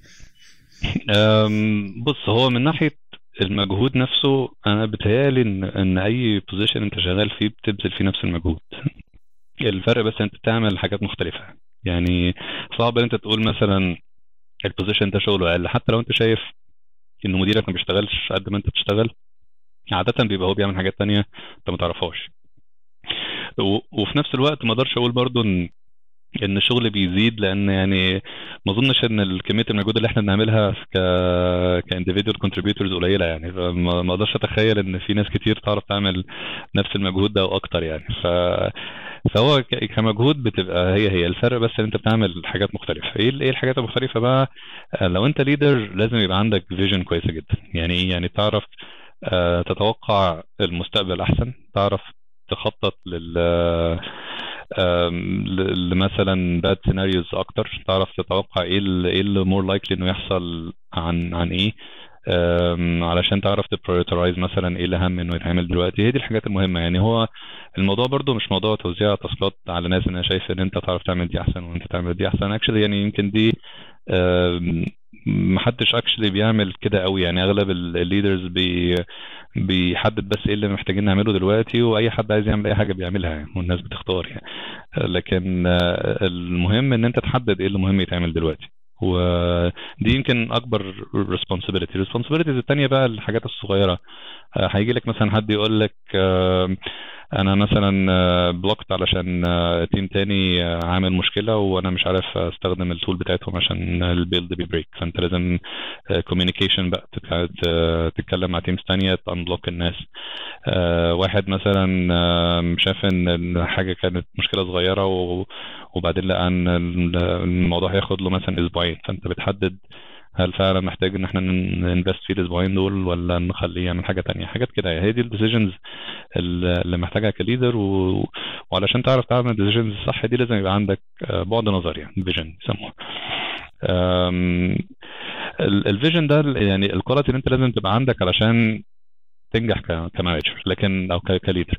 لكن ال skills اللي أنت بتكسبها تكتسبها بقى وأنت يعني عشان تبقى leader كويس دي حاجات كلها بتتعلمها. في برضو كتاب آه، مش فاكر اسمه قوي تقريبا The Making of a Manager. كانت حد واحدة من فيسبوك كانت كاتباه.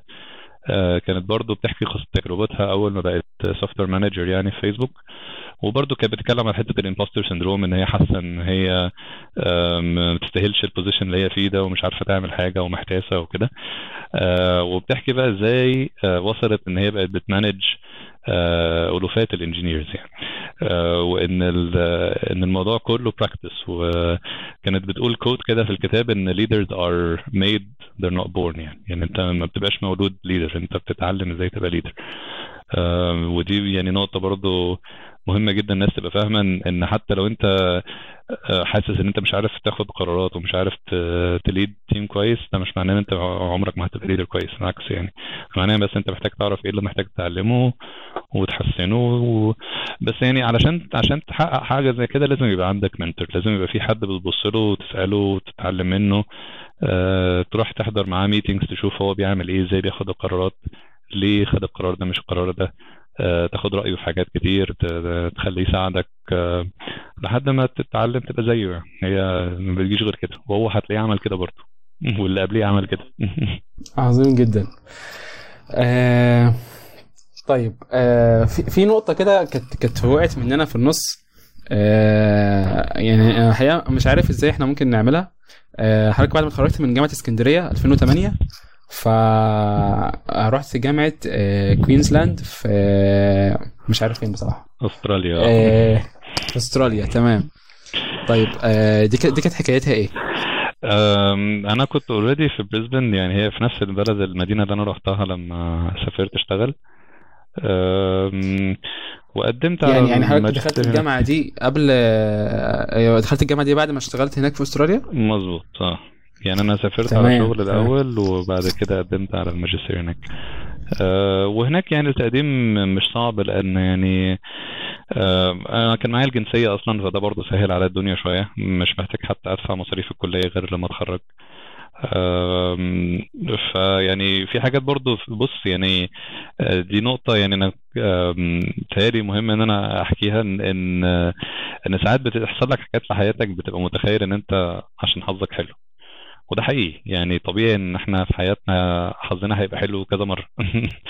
ومهما كانت الدنيا ماشية في اتجاه معين وهيبقى حظك وحش في حاجات تانية كتير يعني. بس يعني النجاحات الكبيرة لما تيجي تبص لها هتلاقي إن دايما في موقف معين كان بس مجرد صدفة أو حظ أو آه، قابلت حد بالصدفة اتكلمت معاه حكى لك عن بوزيشن رحت قدمت اتقابلت. م- ما كنتش تتخيل إن ال ال ال ال الحاجات اللي حصلت ورا بعض دي هي اللي هتوصلك للمكان اللي أنت وصلت له. بس الموضوع مش موضوع إن أنت تبقى قاعد بقى مستني حظك يبقى حلو. يعني هو الفرق ما بين حد بيوصل ل- للحاجات اللي هو عايز يحققها في حياته وحد تاني قاعد مستنيها تحصل له إن اللي بيبقى عايز يوصل ده بيفضل يجرب ويحاول ويروح يدور ويخبط في كذا حاجة و... وايفنشولي لما بتكرر الموضوع ده كتير بتلاقي إن في مرة من المرات حظك هيبقى حلو. فهي يعني انت ممكن تبص لها ان حظك حلو وممكن تبص لها ان انت تستحق ان ان يحصل لك الحظ الحلو ده لأن انت جربت كتير وحطيت نفسك في مواقف كتير تخليك في مرة منهم تخبط يعني. ف يعني أنا بس نصيحتي إن إن إن الناس مش شرط تبقى عارف اللي أنت بتعمله ده هيوصلك لفين. طالما أنت بتعمل مجهود وبتسعى وبتروح تجرب حاجات كتير يعني بيسموه law of large numbers يعني. لما بتجرب حاجة كذا مرة وبتحط نفسك في مواقف مختلفة كتير واحدة منهم هتخبط. وهتلاقي نفسك من غير ما تعرف إزاي دي حصلت آه، لقيت نفسك في مكان ما كنتش متخيل أنت ممكن توصل له يعني. وممكن لما تيجي تحكي قصة لحد يقول لك أنت بس حظك حلو. بس يعني هو لا ما أنا يعني جربت حاجات كتير وحطيت نفسي في أماكن كتير لحد ما واحدة منهم جت يعني. ف فهو يعني طبيعي إن ده اللي يحصل. يعني طبيعي إن حظك يبقى حلو لما تجرب حاجات كتير. تمام. طيب تعقيبا على النقطة دي في في مشكلة بتواجه آه، مجموعة من الناس والشباب والطلبة وبتواجهني أنا بشكل شخصي وهي إن أنا إزاي أظهر شغلي للناس. يعني حضرتك كنت بتقول من دلوقتي آه، اللي هو تخبط في حاجات كتير وتجرب كذا حاجة ويعني وتدوس وتدوس في الحياة يعني. تمام. أنا بعمل حاجات كتير كويسة وحاجات كتير عظيمة وكل حاجة بس إزاي أبين ده للناس؟ إزاي أبين ده للشركات؟ بمعنى برضو يعني إزاي إن أنا أقدر وأنا لسه طالب أو أنا لسه لسه متخرج بقالي سنة أو سنتين آه، أخلي شركة كبيرة تسمع عني. بص هو هو يعني السؤال ده في حتتين. يعني إن شركة كبيرة تسمع عني وإن أنا أبين شغلي للشركة دول حاجتين مختلفتين. ليه؟ لأن عشان شركة تسمع عني زمان يمكن الموضوع كان أسهل شوية. أنت لو قدمت على internship بال CV بتاعك احتمال كبير إن ال CV بتاعك يتشاف ولو في أمل فيك هيودوك internship ولو أثبتت نفسك في الشغل بعد كده هيعرفوا فعلا أنت شغلك كويس هتتغير دلوقتي شركة زي جوجل ممكن يكون بيجي لها يعني ألوفات ال CVs كل يوم فمستحيل إن أنت ت stand out بالسهولة دي يعني. يمكن ال- الطريق الوحيد في رأيي إن أنت توصل إن أنت تعمل interview مع شركة منهم إن حد يعمل لك referral حد already يكون شغال هناك في tools already internal للموظفين أنت بت بيدخل ال CV بتاع الراجل عايز يعمل له referral و almost يعني always ال recruiter هيكلمك يعني و once إن هو عمل كده. آه، فيعني نصيحتي لأي حد عايز يشتغل في شركة من الشركات دي يدور على حد already شغال هناك. يحاول يتواصل معاه. يعني يستحسن يكون عارفه لأن هو لو مش عارفه آه، يعني مش شرط إن هو يساعدك قوي يعني. آه، لكن لو حد آه، تعرفه من الكلية اشتغلت معاه قبل كده ايا كان آه، اطلب منه بس إن هو يعمل لك referral وابعت له ال CV بتاعك. تأكد إن ال CV مكتوب كويس. دي برضو نقطة مهمة إن ال resume مهم. حتى لو مش هيقرر قوي هتتعمل interview ولا لأ بس لو ال CV بتاعك وحش آه، احتمال كبير مع حتى لو معمول لك referral محدش عبرك يعني. فمهم إن ال CV يبقى كويس ومهم إن أنت تدور على حد يعمل لك referral ده علشان الشركة تسمع عنك. و once إن الشركة سمعت عنك وعملت لك interview أنت خلاص كده. أنت مطلوب منك بس تعمل حلو في ال interview عشان الشركة تتأكد إن أنت شغلك كويس. مش فارقة بقى أنت عملت إيه قبل كده مش فارقة أنت اشتغلت فين قبل كده. يعني يمكن هيسألك في ال interviews ماشي أنت إيه ال projects اللي أنت عملتها؟ هتحكي له. يعني هو هيديك الفرصة إن أنت تثبت له إن أنت شاطر فاهم؟ وعشان كده حتى أغلب ال interviews بتبقى يعني purely coding يعني. بيقول لك بقى إيه انسى أي حاجة أنت عملتها قبل كده انسى الشهادات اللي أنت خدتها انسى الكورسات وريني هتعمل كود إزاي. يعني هذه مسألة وريني هتحلها إزاي.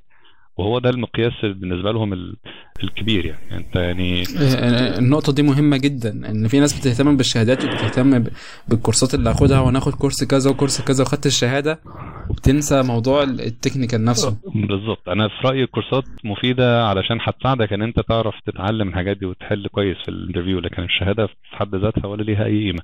ويعني أنا عايز أقول لك أنا يمكن عملت interviewهات في جوجل وعملت interviewهات هنا في مايكروسوفت وفي أمازون.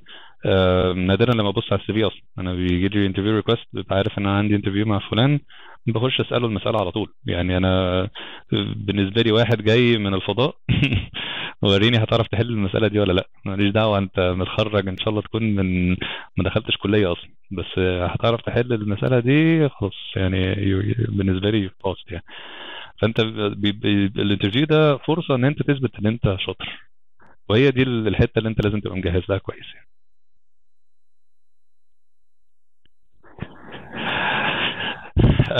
تاني. يعني هو علشان توصل أصلا إن انت تعمل interview بيفرق. لأن لو لو أنا مثلا في مرحلة ال screening وفي مرحلة ال filtering يعني في مراحل كتير بتوصل قبل. يعني أنا زي ما بقول لك أنا مثلا في مايكروسوفت لما بيجي لي أصلا حد عشان أعمل له interview بيبقى عدى على مراحل تانية كتير والمراحل دي ممكن يكون فيها ناس بتشيل CVهات بتقديرات قليلة. فهو مش هقول مش مهم بس ما هواش المقياس. يعني يعني لو لو ال CV بتاعك فيه GPA معقول مش هقول امتياز جيد جدا حتى لو جيد وعملت في interview كويس أحسن بكتير جدا من واحد امتياز وعمل في ال interview وحش لأن في الآخر ده هيتقبل وده مش هيتقبل يعني. فلازم يبقى معاك تقدير كويس ما ينفعش تبقى ماشي على مقبول. يعني قول يمكن الكلام ده في مصر شوية. يعني أنا برضو بحكي في على ال interviews اللي عملتها هنا في مايكروسوفت بره يمكن ال GPA مش مهم قوي طالما في حد عامل لك referral وطالما عرفت توصل لل interview ودي زي ما بقول لك ليها طرق مختلفة عن إن أنت بس تقدم ال CV بتاعك لل recruiter بيتهيألي ساعتها خلاص الناس بتنسى الكلام ده كله يعني. أنت في الآخر اللي بتعمله في ال interview هو هو المقياس الوحيد. بس يعني خليني أقول لك برضو الحته دي يعني تقديرك في الكلية مهم لأنه مقياس لقد إيه أنت عرفت تتعامل مع الظروف اللي في الكلية يعني. يعني أنا عارف إن في كليات كتير بتدي مواد مثلا irrelevant شوية الدكاتره ساعات بيبقوا دماغهم ناشفة بطريقة تدريسهم وطريقة امتحاناتهم بتبقى غلسة بس الكلام ده المفروض ما يأثرش لدرجة إن أنت توصل لمقبول أو يعني. يعني جيد أو طالع ده على الأقل عارف يتعامل مع الظروف اللي هو فيها وعارف يفهم إزاي يحل المشاكل اللي هو كان مواجهها وعمل كويس في الامتحانات فدي برضه مقياس كويس يعني, يعني بصرف النظر عن ال technical side برضه يعني أنا يعني لما ألاقي حد جايب امتياز أو حد جايب مقبول هبص للامتياز إن هو يعني يعني مش شرط يعني طبعا في exceptions بس هبص للامتياز إن هو يعني مش شرط يكون بس technically شاطر لأ هو شاطر في الحياة يعني يعني عارف إزاي يفهم الدنيا ماشية إزاي وعارف يتصرف وحلها. حتى لو ال حتى لو الكلية محتاجة حفظ خلاص ماشي هو عارف إن هي محتاجة حفظ دخل حفظ وجاب امتياز. برافو عليه يعني فاهم قصدي؟ دي يعني دي نقطة مهمة إن أنت برضه بتحكم على الشخص أكثر ما بتحكم بس على ال technicality. لكن هل هل الامتياز ده معناه إن ده technically شاطر ومقبول؟ معناه إن technically شاطر؟ لا خالص. وأنا شفت ناس كتير جايبة تقديرات أقل من امتياز و... وعملوا أحسن من ناس جايبة امتياز في ال interview. حلو قوي ربنا يجبر بخاطرك والله. إحنا كده جاوبنا على الشق الأول من السؤال. اللي هو آه إزاي اوصل للشركات. طيب السؤال يعني الشق الثاني بقى من السؤال إزاي اظهر شغلي للناس؟ حضرتك كنت قلت ان دي حاجة ودي حاجة. تمام. فخلينا بقى نجاوب على الحاجة بتاعت إزاي اظهر شغلي للناس. جميل. هو بص يعني هو مبدئيا زي ما قلت لك وانس ان انت وصلت ال interview انت المقياس هيبقى على حسب هتعمل إيه في ال interview نفسه. تمام؟ يمكن دي اكبر حاجة بتخلي الناس تتقبل في في position زي دي إن أنت تجاوب كويس في ال interview دي محتاجة تحضير ومحتاجة إن أنت تبقى حالل مسائل كتير و... وعارف إزاي تعمل interview كويس. ويعني غالبا مش هتيجي غير ب interviews كتير يعني طبيعي إن أنت تعمل كذا interview ما تتقبلش. وبعد ما تتعلم إزاي تعمل interview كويس هتلاقي نفسك بتعدي من من كذا interview كمان. بس في يعني نصيحة تانية ممكن تشجع أو تساعد إن الناس تبين إن هي شاطرة من قبل ما تبدأ ال interview. ودي برضه حاجة ما بشوفهاش في مصر بتحصل كتير وإن أنت ت contribute ل open source projects دي يمكن مزاياها إن أنت بتثبت إن أنت مش بس بتعرف تكتب كود كويس لا أنت كمان بتخش على product موجود الناس بتستخدمه. آه، كمية الكود اللي فيه كبيرة جدا وناس كتير شاطرة عاملة contribution فيه كاتبة كود آه، انت ما كنتش موجود أيام ما اتكتب وما تعرفش مين اللي عامله وعامله إزاي. آه، وبتخش آه، عايز تعمل feature معينة أو عايز تصلح حاجة معينة بتفهم إيه الحتة اللي انت محتاج تغيرها وبتعرف تحدد بالظبط إيه ال changes اللي انت محتاج تعملها. آه، وبتعمل code change وبتعمل pull request وبيت approve ولو وصلت ان فعلا ال code change اللي انت كتبته ده دخل في ال project ايا كان بقى ال open source project يعني دور على اي tool انت بتحب تستخدمها دور على أي project على GitHub أنت شايفه لذيذ وعايز ت contribute فيه.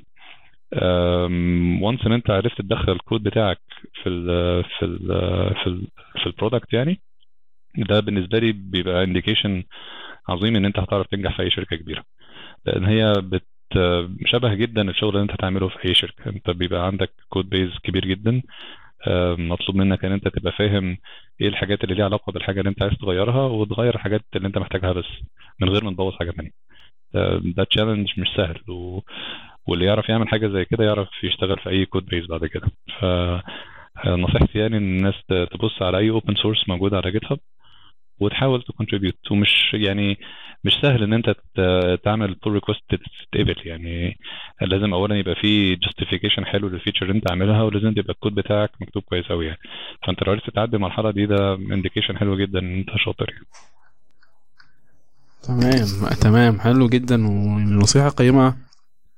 آم، فكرة إن أنت ممكن إن أنت تعمل حاجة آه، تغير هتغير حاجة في, code open source وتتقبل فعلا فبتدي دفعة معنوية قوية لل- يعني. ليا أنا كمبرمج تمام. فاللي هو إيه ياه أنا راح أشتغل في جوجل بقى بالظبط تمام طيب آه خلينا برضو آه نروح. لسؤال آه لو أنا عايز أشتغل آه بره مصر إزاي آخد فرص شغل بره مصر؟ يعني ه- ه- هوصل لها إزاي؟ أم تمام. هو أم يعني إحنا يمكن اتكلمنا برضو في الحتة دي بس متقطعة شوية في كذا حاجة. فيعني ممكن نحاول نجمع كل النقط اللي إحنا قلناها مع بعض مثلا عشان يبقى في خطة حلوة للناس اللي عايزة تشتغل بره أم، أول أول خطوة تتأكد إن السي في بتاعك مكتوب كويس. خلي حد من ال seniors أو حد شاطر شغال في شركة من الشركات دي يبص لك عليه يدي لك feedback حلو. لأن غالبا هتبقى محتاج تغير فيه حاجات. صعب حد يعمل CV لوحده ويطلع كويس من أول مرة. الحاجات اللي أنت محتاج تبينها ال projects اللي أنت اشتغلت فيها في ناس كتير قوي بتكتب بس اشتغلت فين. واتخرجت منين وخلاص. لا أنت محتاج تشرح ال projects اللي أنت اشتغلت عليها وإيه ال contribution اللي أنت عملته في ال project حتى لو project لو انت ما, عندكش experience ولسه متخرج اتكلم عن مشروع التخرج اكتب إيه المشروع وايه اللي انت عملته فيه و... آه، وايه ال contribution اللي انت عملته. يعني برضو ال CV محتاج يبين آه، ان انت مثلا عملت algorithm بيسرع ال ال الكود بتاع ال product مثلا أو بتاع ال project 5 x مثلا. دي من الحاجات اللي في ال CV بتبين إن انت فاهم آه، مش بس إن انت بتعمل اللي مطلوب منك وبس لا انت عارف اللي انت بتعمله ده إيه ال impact بتاعه على ال product اللي انت شغال عليه. برضو يعني لما بتكتب ال projects بتبين إن أنت شغال في scale كبير. يعني لو أنت كتبت إن أنت اشتغلت في product كبير ناس كتير بتستخدمه آه، وأنت عملت contribution برضو فيه ده برضو نقطة حلوة في ال CV. يعني عشان كده يعني الحتة بتاعت ال open source project دي لو أنت ما عندكش experience كفاية دي تديك فرصة إن أنت تعرف تكتب حاجة زي كده في ال CV بتاعك. فهو ال CV أول حاجة لازم تشتغل عليها. تاني حاجة إن أنت تحاول تجيب لنفسك فرصة إن أنت تعمل interview ودي مش سهلة دي يمكن أصعب مرحلة فيهم كلهم. يعني ناس كتير بتبقى شايفة نفسها م- مؤهلة إنها تشتغل بس مش عارفة توصل أصلا للشركات. تاني أنا نصيحتي في الحتة دي أنت تحاول تدور على حد تعرفه يكون شغال في أي شركة فيهم. وتخليه يعمل لك internal referral. وانس ان هو عمل لك internal referral انت يعني almost guaranteed إن حد هيكلمك لو ال CV بتاعك كويس وانت شكلك عندك experience كويسة. هيجي لك interview request هيتعمل لك ال phone screening وبعد كده هتعمل ال... لو عديت لو عديت كويس يعني هي... هيتعمل لك ال full round فهي عشان تعديه كويس بقى دي تالت خطوة. يعني أول حاجة ال CV تاني حاجة إن أنت تدور على حد يعمل لك referral وتالت حاجة أنت تحضر كويس جدا لل interview آه، تحضير ال interview. في شركات بتبعت لك تقول لك إزاي تحضر. جوجل بتبعت لك links ل YouTube videos آم، شوية tools online منها LeetCode عشان تتدرب على المسائل اللي هتعملها في ال interview. أنا من رأيي هما يعني حاجتين انت يعني لازم تبقى مستخدمهم كويس اللي هو ال- الكتاب بتاع آه، cracking the coding interview أو أي حاجة أي كتاب في نفس الفكرة. Cracking the coding interview فكرته إن هو مقسم لك ال algorithms وال data structures اللي أنت محتاجها عشان تعرف تعدي أي interview وبعد كده شارحهم يعني إيه هم وإزاي تستخدمهم وال run time complexity واعطيك examples على كل algorithm وكل data structure وبعد كده بقى تقريبا ثلاث أرباع الكتاب عبارة عن مسائل كتير قوي شبه بتاعت LeetCode برضه بحلولها. يعني إزاي تفكر في المسألة إزاي تحاول تحلها عشان تعمل كويس في ال interview يعني نصيحتي إن أنت يعني لازم تقرأ الكتاب ده على الأقل مرة في حياتك تبقى عارف كل ال data structures اللي فيه وكل ال algorithms اللي فيه.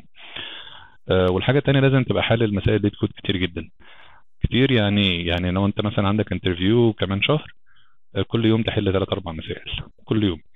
علشان تبقى مستعد فعلا إن أنت لما تبقى في في ال pressure بتاع ال interview الراجل قاعد مراقبك أنت بتسمع مسألة عمرك ما سمعتها قبل كده تبقى متعود يعني تبقى عارف غالبا المسألة دي شبه إيه قبل كده حلتها قبل كده. آه، إيه ال data structure اللي محتاج أستخدمها؟ إيه ال algorithm اللي محتاج أعمله؟ وهتعرف تمشي خطوة بخطوة توصل لحلها. آه، كل ما تحل مسائل LeetCode أكتر كل ما هتبقى مش بس عندك experience أنت تعرف تعمل كويس في ال interview لأ أنت كمان هتبقى آه، مستريح نفسيا. يعني أنت حليت مسائل كتير قبل كده. وطبيعي إن أنت هتحس بال- بالفرق. لما هتبدأ تحل مسائل LeetCode ممكن تقعد ساعتين في أول مسألة easy يعني. بعد ما تحل مسائل كتير هتلاقي ال easy دي ما بتاخدش منك ربع ساعة. والمسائل ال hard ممكن تقعد خمس ست مسائل hard مش عارف تحلهم وتخش تبص على الإجابات وتفهم ال commentات وتقرأ. يعني في LeetCode ميزته ان في discussion tab كده. الناس كلها بتخش تكتب آه، حلولها وتشرح هي عملت إيه. فطبعا أنت لو في مساله ما عرفتش تحلها تخش تقرأ ال- الناس حلتها إزاي وتفهم هم ليه حلوها بالطريقة دي وتقرأ ال discussions كلها. علشان بعد كده لما تيجي تحل مسألة تانية تفكر بنفس الطريقة اللي هم كانوا بيفكروا بيها. بس وانس ان انت حضرت وعرفت تجيب interview في طبعا احتمال ان انت ما تعديش من أول مرة بس يعني أنا بعتبر إن دي learning experience في حد ذاتها وده طبيعي يعني يعني قليل جدا اللي بيعرف يعدي interview في شركة زي دول من أول مرة. آه، بس الميزة إن كل شركات ال interview process شبه بعض فأنت لو عملت interview في شركة وبعدين عندك interview تاني في شركة تانية بعديها بشهر. ال experience بتاعت ال interview دي هت- هتنفعك في الشركة التانية. ف آه، أي حاجة بتعملها في في ال process دي مفيدة ليك أنت. و eventually يعني لو أنت فعلا بتعرف تحل مسائل LeetCode. وشايف إن أنت يعني فاهم ال algorithms و data structures كويس آه، مسألة وقت. يعني أنت اقعد جرب interviews كتير لحد ما حد يقبلك. يعني إن هي بتبقى في ظروف كتير بتخلي حاجات ما تعديش لكن لو انت عندك المؤهلات الكافية هتعدي يعني هي مسألة وقت مش أكتر. أقعد جرب كتير لحد ما توصل. آه عظيم جدا. آه، يعني حاجات آه، ممكن تايهة عننا كلنا أو تايهة عن أغلب الناس عندنا إن هم إزاي يوصلوا لبره وي- وي- ويشتغلوا بره مصر.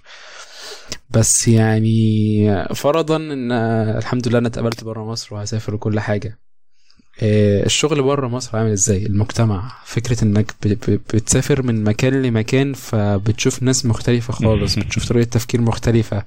فازاي إحنا ممكن إن إحنا نعرف نتعامل مع مع, مع الفكرة دي؟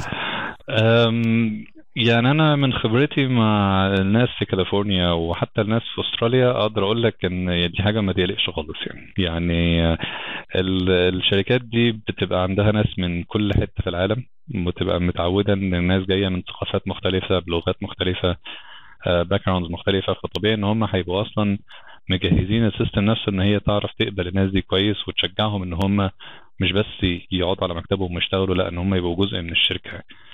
فهم هم اللي هيساعدوك إن أنت تبقى انفولد في حاجات كتير هيشجعوك إن أنت تتكلم في هي- هيشجعوك إن أنت تكبر هي مديرك هتلاقيه دايما بيقعد معاك يقول لك إيه خطتك إيه اللي أنت عايز تعمله إيه اللي أنت عايز تكبر فيه.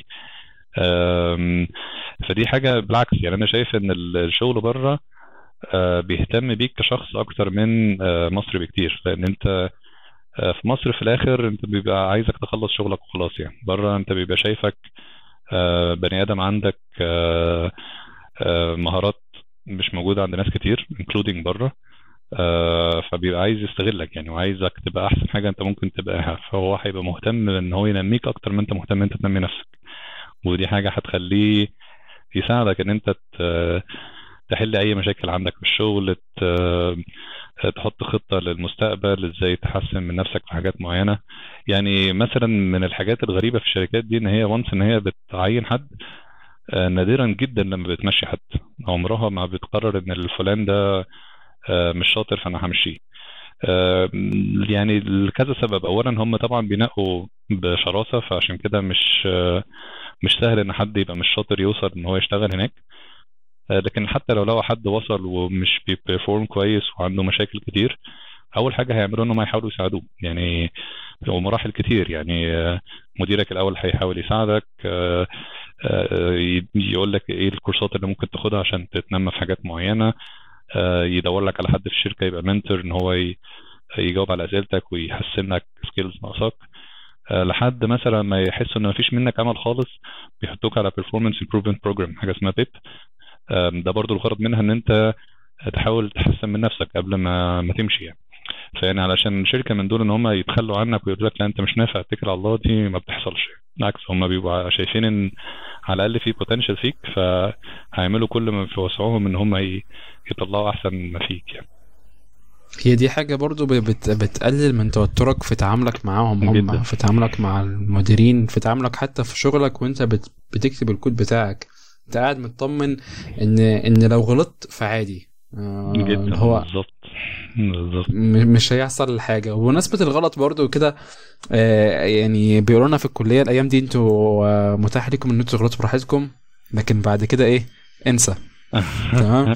أو الغلطة بعد كده بفلوس. هي. مظبوط. الخلط بعد كده بفلوس. أنا أعرف ناس آه، قصة كده واحد صاحبي كان شغال في في شركة ما من غير ذكر أسامي يعني. وكان عمل bug صغيرة كده يعني مش حتى مش كارثة يعني. والمشكلة إن هي كانت بت handle إعلانات على website برضو كبير مش هقول اسمه. وال... والإعلانات كلها وقعت لمدة كذا ساعة. فأنت بتتكلم في ملايين الدولارات اختفت يعني. والموضوع طبعا كبر ووصل لمديره ومدير مديره ومدير مدير مديره بس في الآخر عمرهم ما بيبصوا للشخص ده إنه غلط لأن هم بيبصوا لل system. إزاي ال system خلى حاجة زي كده تحصل؟ يعني اولا أنت أنت ك developer بتعمل كود المفروض يكون في حد بي review وال reviewer ده حتى لو غلط المفروض يكون في test بتتأكد إن حاجات شغالة وال test دي لو غلط المفروض يكون في stages إن الحاجات دي بتت...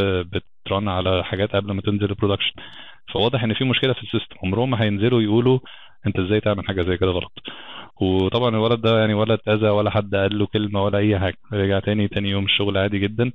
وكل اللي حصل بس إن هم اتاكدوا إيه الثغرات اللي موجودة في ال system عشان حاجة زي كده ما تحصلش تاني قدام. إن هم بيهتموا بالناس وبيهتموا إن الدنيا تبقى شغالة كويس وعارفين إن إحنا كبني آدمين بنغلط يعني. وهي systems موجودة عشان كده. والله أنا قلبي اطمن والله دلوقتي. الواحد كان خايف من موضوع ال- الغلط وبتاع وكده. لا، يعني الموضوع تمام. يعني أصل يعني من كلام حضرتك هي مش غلطة شخص واحد هي غلطة system أصل هي عدت على كذا حد. ف ف يعني هو لو المفروض لو هو leader شاطر أو اللي هو المسؤول بقى عن الليلة دي كلها آه، يعالج ال- ال- ال- ال- الثغرة اللي حصلت علشان حاجة زي كده تعدي على الكل. ومحدش ياخد باله بالظبط كده آه لا لا يعني الفكرة نفسها والتخيل الفكرة نفسها آه حاجة مبهجة جدا حقيقة والله بس هي يعني خليني أقول بقى إن الدنيا مش وردي قوي برضه يعني نتكلم بقى. نتكلم عن مشاكل تمام. بقى الشغل بره إحنا اتكلمنا في هات لي المزايا والحاجات بقى. بالظبط. أنا بص يعني مشكلة الشغل بره ال stress ودي حاجة الناس كلها مت- متفقه عليها. مفيش حد بيقول ال- الستريس الضغط. انت بت يعني في شركات أصلا شركة زي جوجل مثلا. جوجل مديرك حتى ما بيقولكش تعمل إيه. على حسب ال team بس يعني في positions كتير. انت مطلوب منك انت اللي تدور على فرص معينة opportunities معينة في حاجات ناقصة features انت المفروض تخترعها آه، إيه اللي ممكن تحسنه في ال product وانت تقترح على مديرك عايزين نعمل كذا كذا كذا ويقول لك خلاص ماشي اعملها وتخش تعملها وتثبت فعلا ان اللي انت اقترحته ده كان ليه معنى. وتثبت ان ان شغلك مش بس بتعرف تكتب كود كويس لا انت يعني بتعرف ت contribute يعني بتقدم حاجة للشركة. آه، المشكلة ان انت بيتعمل لك performance review اغلب الشركات بتعمل الكلام ده في ناس بتعملها مرة في السنة في ناس مرتين في السنة في أربع مرات في السنة على حسب الشركة. يعني ال performance review ده مديرك حتى ما بيبقاش هو اللي بيقيمك. انت مديرك إلى حد ما بيدافع عنك قصاد مديرين تانيين فانت بتبقى في معركة يعني. انت بتبقى بتقدم document كده بتشرح فيها إيه اللي انت عملته في السنة اللي فاتت أو الست شهور اللي فاتوا وليه ده كان مفيد وإيه الإنجازات اللي انت حققتها وإيه ال achievement اللي انت حققتها. و... وكل مدير بيقدم الناس اللي تحتيه عملوا إيه. وبعدين المديرين بيتخانقوا بقى مين اللي يستاهل يترقى مين اللي أوحش واحد فيهم وليه ما... ليه ما عملش حاجة وإزاي نحاول نحسنه. فمديرك بيبقى مسؤول عنك إن أنت تحقق طبعا الكلام ده كله. بس في الأول والآخر أنت الضغط كله عليك أنت. أنت اللي لازم تبقى جاهز يوم ال performance review ده إن أنت يبقى عندك حاجات تقدمها. فأنت تبقى قاعد طول الست شهور دول شاغل بالك بال performance review وقاعد بتخطط إزاي لما يجي يوم ال performance review ده أبقى جاهز إن أنا عندي حاجات فعلا أقدر اقدمها للناس. فأنت بيبقى الضغط مش بس إن أنت وراك task ات عايز تخلصها لأ. أنت بيبقى محتاج كمان تثبت إن أنت بتعمله ده بيقدم فعلا حاجات مفيدة للشركة. بارقام نزل ال deployment time لوقت معين حسن ال performance بوقت معين آه، زود ال users بأرقام معينة. ده الكلام ده على فكرة من أصغر ال engineers يعني مش بتكلم على level leaders ولا managers يعني. كل engineer لازم يكون عنده enough evidence إن ال contribution الصغير اللي هو بيعمله ده ليه impact كبير على ال product يعني. وهو بيبقى scopes يعني أنت أنت team مثلا ماسك service معينة فكل واحد في ال team لازم يكون بيقدم حاجة لل service دي. مديرك بقى لازم يثبت إن ال service دي بتقدم حاجة لل product ومدير مديره محتاج يثبت إن ال product ده بيقدم حاجة للشركة وهكذا يعني. بس في الآخر حتى أصغر engineer لازم برضه يثبت إن اللي هو بيعمله ده بيقدم حاجة للشركة. فدايما عليك ضغط والموضوع متعب. يعني أنت في الآخر محدش بيقول لك اقعد تشتغل ساعات زيادة لكن أنت بتلاقي نفسك قاعد لأن الناس اللي حواليك كلهم قاعدين بيشتغلوا كويس جدا وقاعدين بينجزوا حاجات كتير. فأنت شايف إن الناس كلها بتشتغل وبتعمل إنجازات فأنت لازم تعمل إنجازات عشان ما تبقاش أقل واحد في الشركة. ودايما عليك الضغط ده. هي يعني دي المشكلة. والناس اللي مش بتعرف تستحمل الضغط ده أنا يعني آه، أشجعهم إن هم يريكونسيدروا موضوع السفر. يعني لأن مفيش حد بيسافر وبيقول الدنيا مريحة. مهما كانت الشركة سمعتها إنها أريح من شركات تانية. يعني في شركات معروف إن الدنيا فيها أسهل شوية. في شركات الضغط يعني فيسبوك مثلا معروف إن الضغط فيها غشيم يعني. آه، مايكروسوفت يمكن الضغط فيها أقل شوية. بس برضه إحنا كل ده relative يعني. في الآخر أنت فعلا قاعد مضغوط 24 ساعة كل يوم. ده غير بقى موضوع ال on-call لما يبقى دورك في ال rotation فاهم فانت يعني الموضوع ده مزعج قوي. بالظبط. من الحاجات اللي أنا يعني ما حبيتهاش خالص بصراحة. بس يعني موجودة حتى هنا في مايكروسوفت في on-call rotation ولازم يعني. بس فهو الضغط يمكن أكبر العيوب اللي في الشركات دي. بس يعني أنا شايف المزايا اللي أنت بتتعلمها ك experience بتتعامل مع ناس كلها شاطرة جدا وذكية جدا. أنت هتروح تلاقي عالم تاني. أنت جاي يعني شركة جايبة ناس من من كل بلاد العالم اللي منقيينهم based على شطارتهم وذكائهم فأنت يعني مع أحسن ناس في العالم يعني فأنت بتتعامل مع ناس شاطرة جدا بتتعلم من كل واحد فيهم حتى أصغر واحد فيهم. آه، بتتعلم إزاي تكتب كود كويس إزاي تفكر في حل مسألة كويس إزاي ت design حاجة كويس. experience طبعا عمرك ما هتتعلمها في أي شركة مش الشركات الصغيرة حتى بره الشركات الكبيرة دي ليها level معين من ال experience مش هتعرف تجيبه في أي حتة ثانية. طيب هو حضرتك اشتغلت في شركات كبيرة بره مصر وشركات كبيرة جوه مصر. ك... ك... كنظام شركة في فرق؟ إلى حد ما آه. بس يعني الشركات ال multinational أنت بيبقى في الأغلب بتتعامل مع teams يعني أنت في الآخر أنت team هنا وبقية ال team ممكن يكون بره بتتعامل مع teams تانية بره آه، فما بتحسش بالفرق قوي لأن اكنك في فرع شركة في أي بلد تانية يعني. لكن ال environment اللي جوه ال office نفسه طبعا آه، بيبقى مختلف شوية. يعني مش هكدب عليك. يعني طبيعي إن أنت تلاقي آه، style الشغل نفسه مختلف. آم، طريقة تعامل الناس مع. يعني إحساسهم بالمسؤولية ال ownership بتبقى ناقصة شوية في مصر. آه، دي من المشاكل اللي موجودة في في أغلب الشركات في مصر فحتى لما حد بيجي شركة multinational بيبقى عنده نفس النقطة دي يعني بيبقى عايز يخلص شغله وخلاص. آه، وال attitude ده طبعا مش مرحب بيه قوي في الشركات الكبيرة فحتى ال teams التانية آه، ممكن ما تبقاش مبسوط قوي من من ال attitude ده. بس انت بتبقى مجبر ان انت تعرف تتعامل مع مع مع الشغل اللي مطلوب منك وتعرف تثبت نفسك مع ال teams التانية فأنت بتبقى دايما مزقوق إن أنت تبقى شبه الشركات اللي بره لو شركة كبيرة في مصر بس ملهاش يعني حاجة ملهاش مثلا headquarters في أمريكا شركة أصلا مصري مثلا كبيرة أه، دي بتعتمد بقى يعني. في شركات مثلا أنا برضو يعني ما عنديش experience قوي في في ال startups المصرية بس اللي أنا أسمعه إن حاجة الشركات ال startups الجديدة في مصر بيهتموا جدا بال quality of code بنفس ال standards بتاعت بره لأن أغلب الناس اللي بادية ال startups دي بتبقى كانت شغالة بره أصلا ورجعت مصر فبتحاول تطبق نفس ال systems هنا. آه، لكن ال attitude المصري ما بنخلصش منه هنعمل إيه؟ موجود في كل حتة ومهما رحنا ولا جينا دايما بي آه، بي بيطبقوا هم الشركة مش العكس. آه، هو كده يعني العرق آه، المصري مش هيتغير. يعني هو هو عامة مش هيتغير. فإحنا لازم إن إحنا آه، نتواكب معاه نعرف إن إحنا نتعامل معاه كده و- وبالراحة كده وكل حاجة والدنيا هتمشي إن شاء الله. بالظبط. بس يعني آه هو كل مجتمع آه بي بيكون في حاجة تميزه. يعني المجتمع بتاع أوروبا مثلا اي ثينك يعني اللي هو هتلاقي لهم طريقة معينة في التفكير طريقة معينة في حل المشاكل. هنا برضو في المجتمع المصري بيكون بيكون له طريقة معينة. لا المجتمع الأوروبي هيفكر بالطريقة المصرية ولا المجتمع المصري هيفكر بالطريقة الأوروبية. ممكن يقلدوا بعض في بعض الحاجات آه لكن still كل مجتمع له حاجة بتميزه. و I think يعني إن كل طريقة تفكير بتحل مشكلة معينة. مظبوط مظبوط جدا. ونفس المشكلة ممكن تتحل بكذا طريقة وكل طريقة تفكير بتقدم حلول مختلفة. معاك 100% في الحتة دي.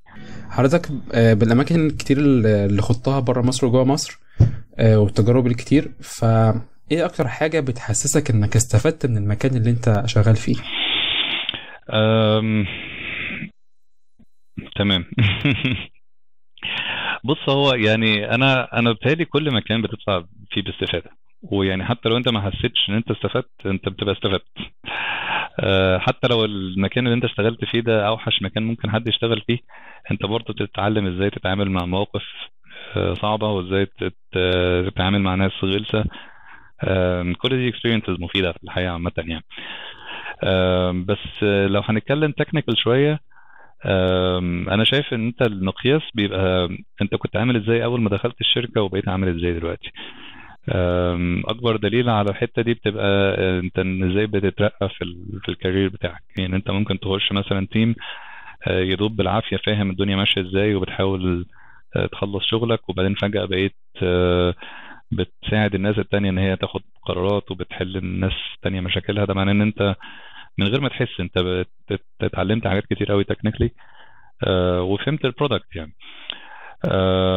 بس يعني آه، يمكن نصيحة هنا مهمة برضو في الحتة دي إن أنت تحاول تركز إن أنت تنمي نفسك مش إن أنت تتعلم الحاجات الخاصة بالشركة اللي أنت شغال فيها لأن دي حاجات ما بتبقاش مفيدة قوي آه، لما تيجي تنقل شغل تاني. يعني مثلا لو انت شغال في product في شركة معينة وال product ده محتاج ان انت تبقى فاهم بيستخدم مثلا حاجات قديمة legacy code أو tools معينة يعني specific قوي لل product ده. آه، ماشي انت محتاج تتعلم الحاجات دي عشان تعرف تخلص شغلك بس ما يبقاش هو ده همك يعني. ما يبقاش همك ان انت تبقى أهم واحد في الشركة لأن ده هيخليك مهم للشركة دي بس. انت المهم ان انت تحاول تطلع منه ان انت تبقى مهندس شاطر تتعلم إزاي تعرف تاخد قرارات آه، ايا كان ال product اللي أنت شغال عليه تعرف إزاي تعمل design مثلا لحاجات حتى مختلفة عن اللي أنت شغال عليها دلوقتي. يعني لو اتفرجت على حد مثلا أو ساعدت حد إنه يعمل system design لحاجة فكر إزاي ممكن تطبق نفس ال logic ده in general يعني ما يبقاش الموضوع specific لل case اللي أنت فيها. لأن في ناس كتير بتقعد تكبر في الشركة لدرجة إن هي آه، ما بتعرفش أي حاجة غير الشركة وعمرها ما هتعرف تنقل شركة تانية لأن ال experience اللي اتعلمتها دي آه، خاصة بس بالشغل اللي هي شغالة فيه. فأنت دايما راجع نفسك وشوف الحاجة اللي أنت بتضيع فيها وقتك. آه، بتفيدك أنت كمهندس ولا آه، بتفيد الشركة أكتر؟ ويعني طبعا الشركة هيبقى همها إن أنت تفيد الشركة أكتر. فأنت دايما زق نفسك إن أنت تحاول تتعلم حاجات بتحسنك أنت كشخص يعني. طب هو مش حكاية إن أنا أهتم بالشركة مش هيكون ده انتماء للشركة؟ فدي حاجة كويسة. لا. Short answer لا؟ يعني يعني يعني أنا يبقى كل هدفي إن أنا أنمي نفسي أنا بس بغض النظر عن المكان اللي أنا فيه أصلا. بص صح. أنت مبدئيا لما بتنمي نفسك أنت بتفيد الشركة. خلينا نتفق على الحتة دي. تمام. جميل قوي آه لكن أنت لو بت آه، همك إن أنت بس تفهم حاجات خاصة بالشركة بس يبقى مفيش حد هيستفيد غير الشركة. مظبوط. والشركة مش هتبقى فارق معاك انت عايز تعمل إيه في حياتك. طبيعي ان الناس بتبقى عايزة تغير. وطبيعي ان انت لما تقعد خمس سنين في نفس ال team في نفس ال product هتزهق. وعمرك ما هتبقى متحمس زي ما كنت متحمس في الأول. آم، فانت عايز دايما يبقى عندك الفرصة ان انت تعرف تروح أي حتة انت عايزها تبقى عمال تنمي في نفسك كمهندس علشان لما تنقل ل team تاني ما تبقاش من الأول ما تبقاش داخل junior لسه في team تاني تبقى آه، عرفت ترقي نفسك senior عشان لما تروح team تاني تبقى تخش على level عالي على طول. فموضوع ال- الولاء للشركة ده ما بيجيبش همه قوي يعني الشركات حتى ما بتهتمش قوي بالولاء لأن هي بالنسبة لها يعني خليني أقول لك مثال مثلا الشركات ممكن تدفع أكتر لحد أصغر منك علشان تجيبوا شركة عندها. و... وأنت لو رحت طلبت فلوس زيادة مش هترضى لأن أنت خلاص already موجود وأنت متعود على المكان وهم مش هيعملوا آه، مجهود إن هم يحاولوا يقنعوك إن أنت تستنى. لو أنت رحت وقلت لهم إن أنا جبت offer من شركة تانية هتلاقي الدنيا اتغيرت يقول لك لا طب استنى تعال ممكن نديك فلوس زيادة. فأنت ال- الولاء ملوش ثمن قوي يعني هم مش بيقدروه فأنت مش هتستفيد حاجة بولائك غير الشركة بس اللي هتطلع مستفيدة يعني. من الآخر يعني أنت ابن الشركة فاستحمل شوية. فكك إحنا مزنوقين من اليومين دول. آه. الكلام ده ما بياكلش عيش. لا بالعكس حلوة دي من الآخر. آه بص يعني أنا هقولها لك بصراحة دلوقتي. أنا actually بشجع الناس إن هم ما يقعدوش في نفس الشركة مدة طويلة. يعني اولا ك experience أنت بتتعلم حاجات مختلفة لما تروح شركات كتير. وكفلوس انت هت هتحسن وضعك المادي احسن بكتير لما تنقل من شركة لشركة عن إن أنت تظهر في نفس الشركة مدة طويلة هو ده باين على حضرتك ما شاء الله في ال في الاكسبيرينس بتاعت حضرتك آه يعني حضرتك تقعد مثلا سنة سنتين و... وتروح لشركة تانية وما شاء الله يعني آه. يعني بتحس إن الموضوع آه ماشي معاك كويس أو اللي هو حظك حلو من الآخر برضه زي ما حضرتك كنت بتقول. هقول لك حاجة. أول يعني. ماشي نجاوب بس على حتة سنة سنتين. آه أنا شايف إن سنتين آه رقم كويس. أقل من سنتين ممكن يبتدي يخلي الناس تشك فيك شوية إن أنت مش هتطول. وأكتر من كده هتبدأ تخش في مرحلة إن أنت بتضيع وقت مش بتستفيد. فسنتين ثلاث سنين is the optimal يعني. يمكن أنا كانت آه، دايما بيبقى في ظروف مختلفة بتخليني أمشي بدري بس آه، بس أنا يعني لو ه recommend هقول من سنتين لثلاثه آه، حتة بقى إن أنت تنقل من شركة لشركة دي أنا عايز أقول لك الموضوع أسهل بكتير جدا من ما تتخيل. وانس إن شركة من الشركات دي قابلتك أنت تاني يوم هتلاقي الإيميلات جاية لك من كل الشركات وهم اللي بيتحايلوا عليك أنت تروح تعمل interviews لأن هم بيبقوا عارفين إن هو نفس ال interview process وعارفين إن أنت ما دام عديت في واحدة منهم يبقى أنت هتعدي عندهم. وهم عارفين إن أنت ما دام شاطر وشغال في امازون طب ما تيجي تشتغل في جوجل يعني انت يعني إحنا مش بس هنستفيد من واحد شاطر وعارفين إن هو شاطر إحنا كمان هناخده من شركة منافسة. ف هو إزاي الشركات التانية بتعرف إن حضرتك اتقابلت في شركة فلانية؟ اولا LinkedIn يمكن أشهر طريقة. يعني هم بيشوفوا بيدوروا على الناس اللي شغالين في الشركات التانية وي target وهم خصوصا لو لسه لسه مت hire يعني أنا يعني دايما لما ب join شركة جديدة وأكتبها على LinkedIn بلاقي كمية messages وإيميلات من الشركات التانية مش عايز تيجي مش عايز تيجي مش عايز تيجي.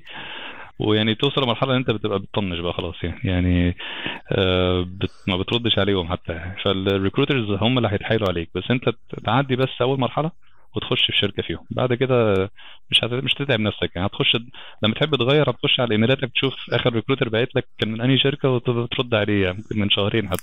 جامد ده قوي وهو ما هيصدق إن أنت رديت عليه كمان. فهو فعلا الموضوع سهل. تمام. انت بس تحط رجلك في شركة منهم وبعد كده الموضوع بيبقى سهل قوي في ناس آه، حاليا في الكلية أو يمكن لسه متخرجين آه، داسوا في track معين. تمام؟ فبالنسبة لموضوع ال track إحنا عندنا كذا سؤال كده. في ناس بتقول ال track اللي أنا فيه دلوقتي إزاي أعرف إن ال track ده هو ال track المناسب ليا؟ سؤال مهم. وبالتالي فعلا آه، في ناس كتير بتبقى حاسة إن هي مختارة ال track الغلط علشان بس يمكن شايفة فعلا ناس تانية ناجحة نجاح أكتر أو آه، ماشية في سكة آه، مبسوطة فيها أكتر. بس بالظبط. آه آه، يعني السؤال ده أنا كنت عايز أسأله حضرتك إن برضو يعني في ناس في track ات تانية منافسة بتشتغل وقادرة تطلع فلوس فاحنا مهم. بنشك في نفسنا. هل ال track اللي أنا فيه ده هو track كويس؟ آه، بيتهيألي يعني العلاقة بين ال track والفلوس صعبة تتحدد. يعني ما أقدرش أقول لك قوي إن ال track مثلا بتاع ال front end بيجيب فلوس أقل من ال back end في ناس كتير ممكن تقول لك ال average salary هنا كام وال average salary هنا كام وممكن يقنعوك إن ال back end أعلى بس أنا شايف إن ده مش شرط قوي. اللي بيفرق أكتر طبعا الشركة اللي أنت شغال فيها.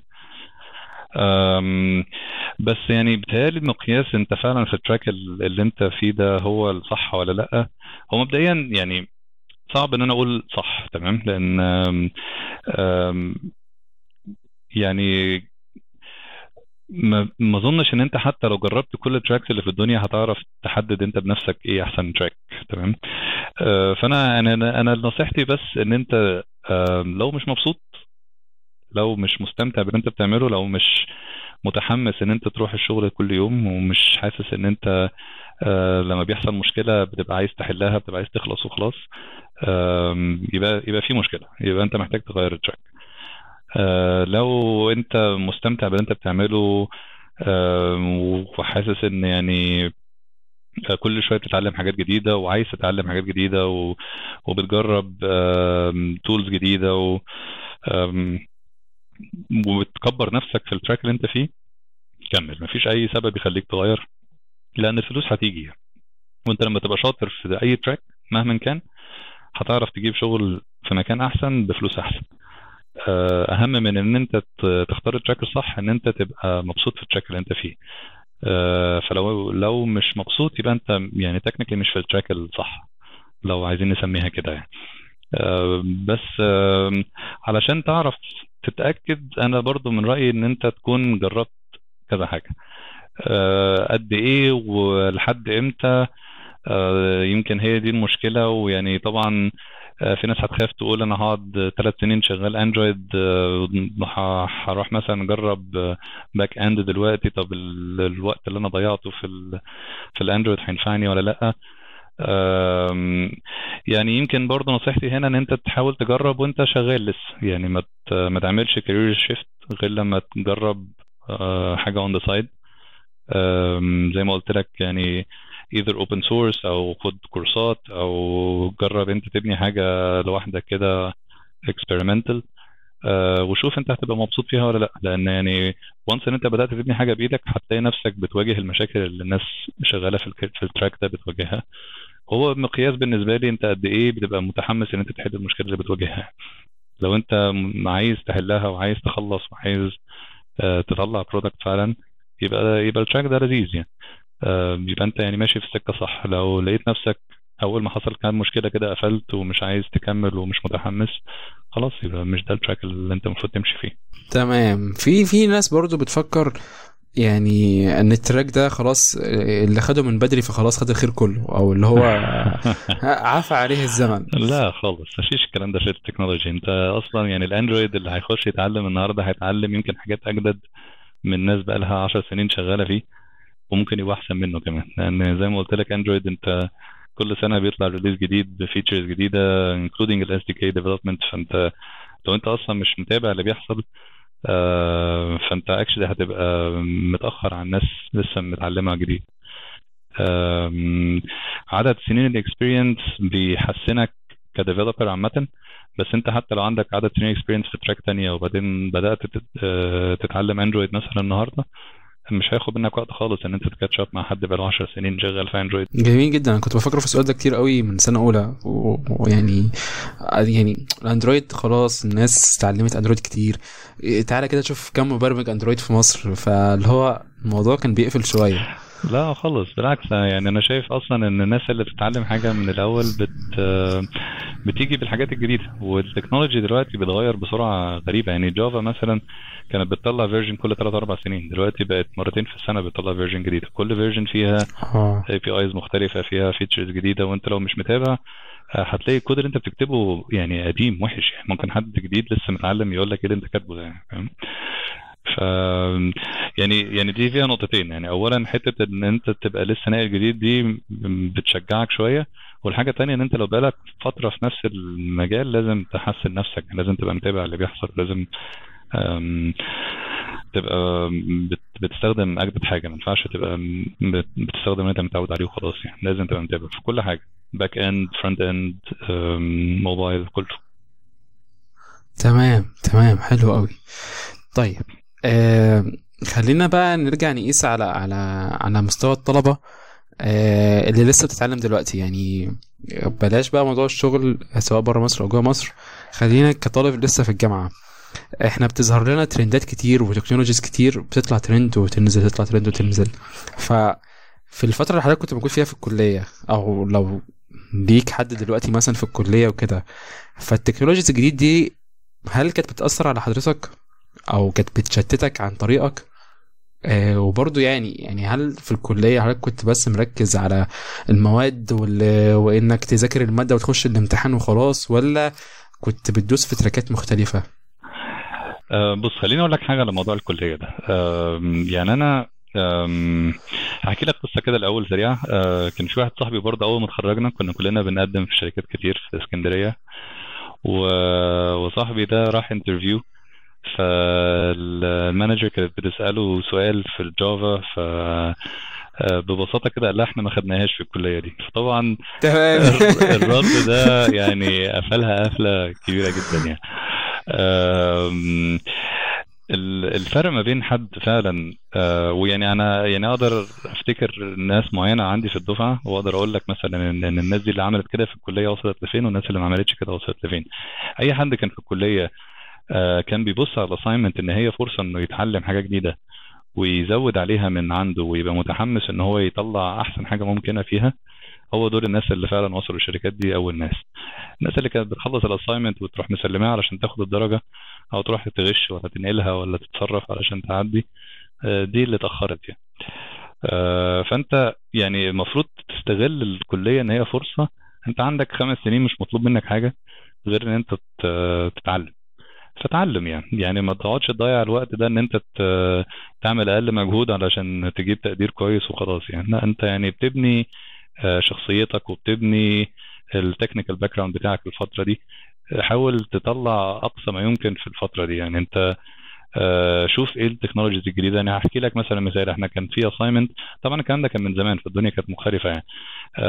بس كان في assignment كانت أغلب ال assignments اللي بتطلب مننا بتبقى command line ما كانش فيه حتى UI tools كتير على ال Windows. آه، فكان مثلا حتى لو هنعمل mail server مثلا assignment كان بيبقى كله في ال بال command line يعني. تكتب command في ال في ال prompt وبيطلع لك ال result يعني.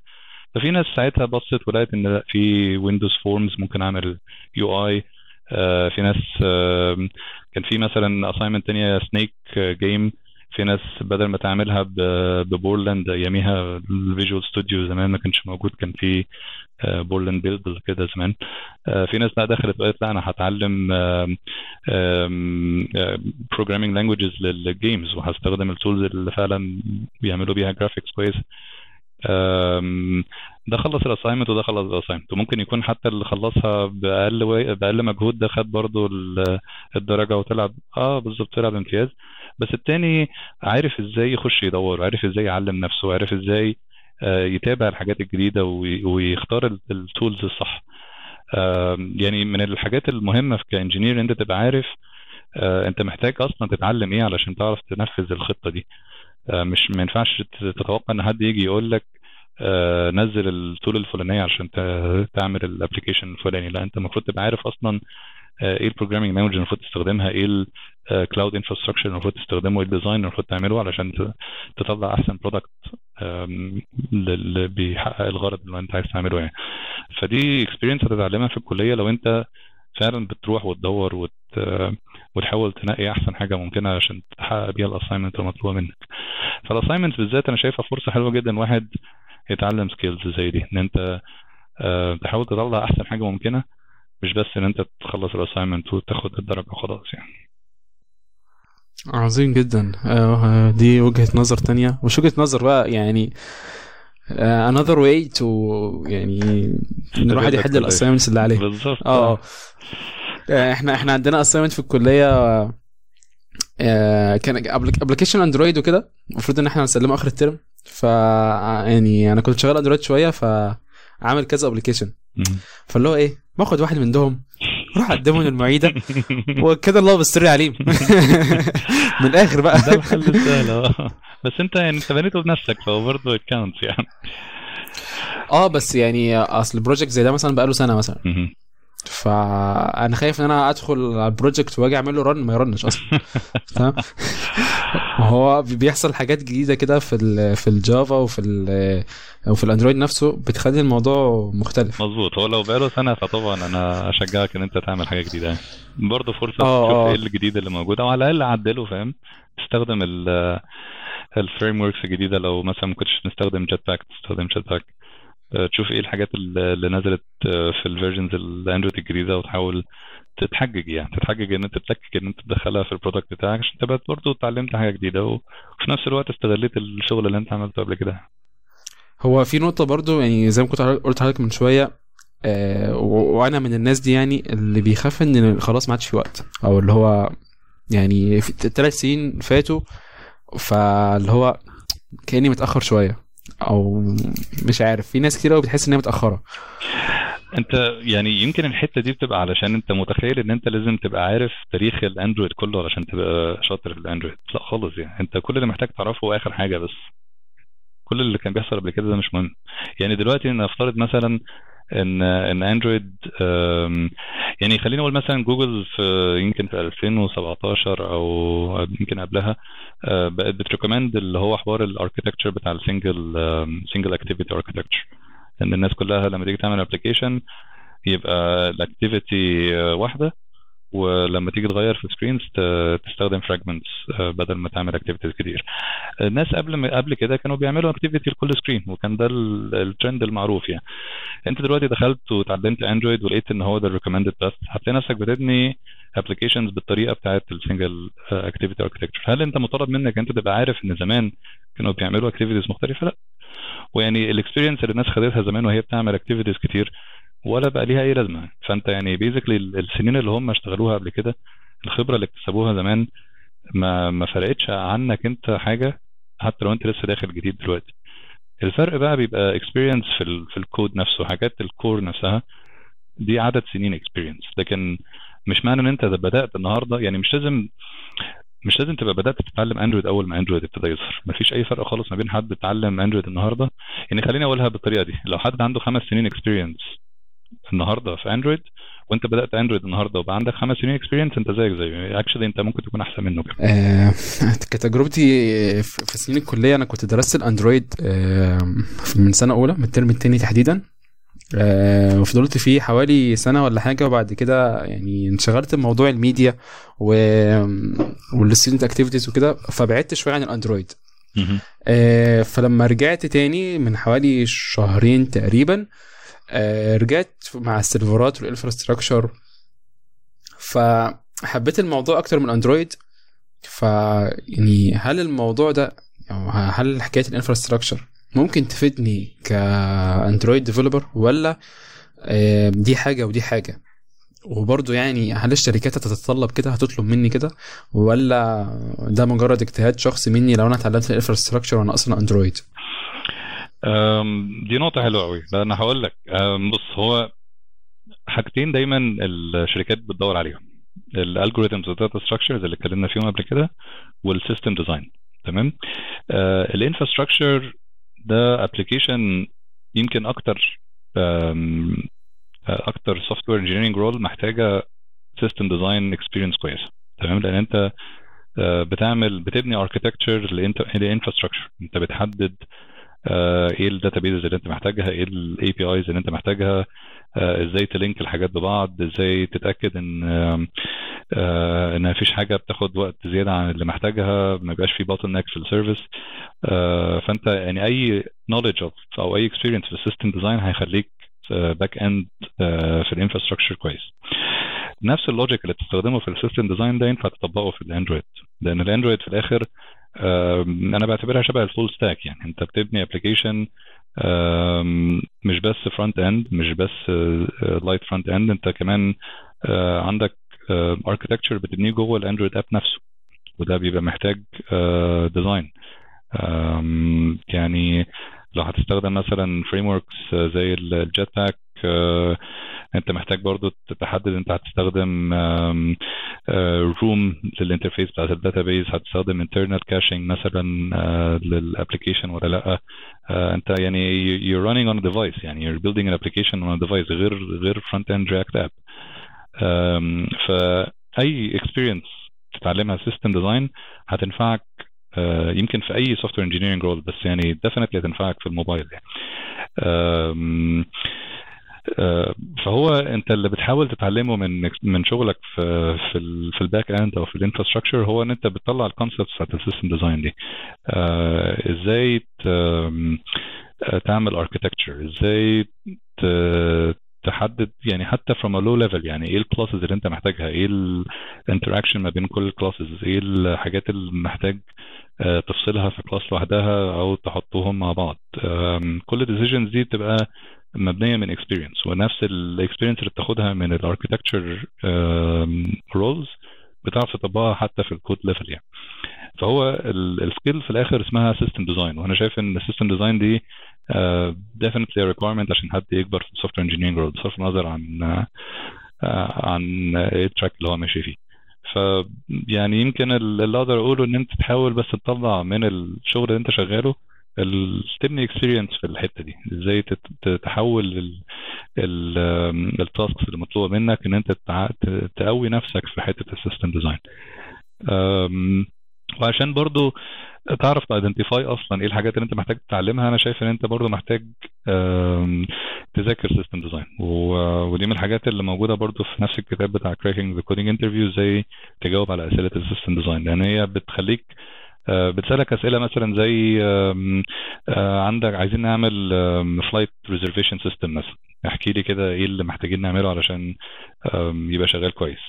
المشكلة مش مشكلة إن أنت بس هتقول أنا هعمل APIs بتعمل كذا وكذا وكذا وداتابيز بتستور الكلاينتس وداتابيز بتستور الفلايتس لا أنت لازم تجاوب على أسئلة زي مثلا في كام واحد هيبقى عايز يعرف إيه ال flights ال available versus في كام واحد بيبقى عايز يحجز.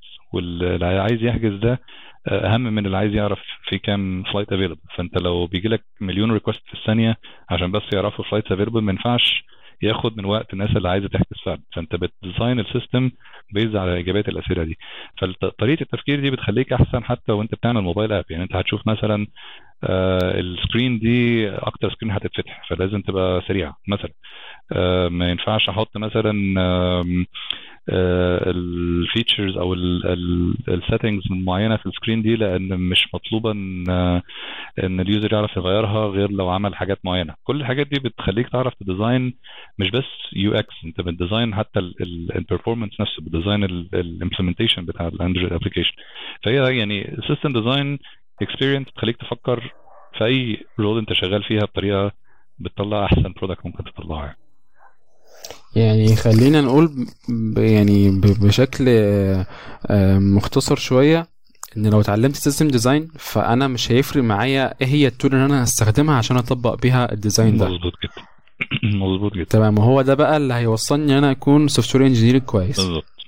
ال system design مع ال algorithms وال data structures دول must haves لأي حد عايز يكبر دايما ال junior engineers بيركزوا أكتر على ال data structures وال algorithms وحتى في ال interviews ما حدش بيسأل قوي system design لكن once إن أنت بقيت عايز تبقى senior لازم تبقى system designer كويس. و again system design زي ما بقول لك طريقة تفكير يعني حتى هتلاقي الأسئلة كلها أسئلة بس إزاي تحل المشكلة دي ك design يعني. فالكلام ده يتطبقه على أي حاجة تطبقه حتى وأنت بت design UX لو عايز يعني فاهم؟ يعني مش لازم حتى تبقى software engineer ده انت لو tester حتى لازم يبقى عندك ال logic بتاع إزاي إزاي ت analyze ال design يعني إزاي تفكر في ال user هيستخدم ال tool دي إزاي وازاي إيه اللي محتاج اركز عليه في ال test أكتر. فهي يعني طريقة تفكير أكتر منها skill يعني. تمام تمام. آه، الموضوع طلع أكبر من إنك just mobile developer وخلاص. يعني يعني إحنا وصلنا لكذا track آه وفي في النهاية بتلاقي إن هم كلهم آه يعني كل حاجة داخلة في بعضها أو مش داخلة في بعضها يعني كل حاجة بتوصل لحاجة تانية. أو يعني في مدخل من هنا لمجال تاني. كل حاجة بتفيدك في الم- في كل المجالات ده حقيقي. آه آه آه، فسواء بقى يعني machine learning أو اللي هو infrastructure أو system design أو Android أو ايا كان فهو يعني كل حاجة منهم هتاخد منها خبرة وهتاخد منها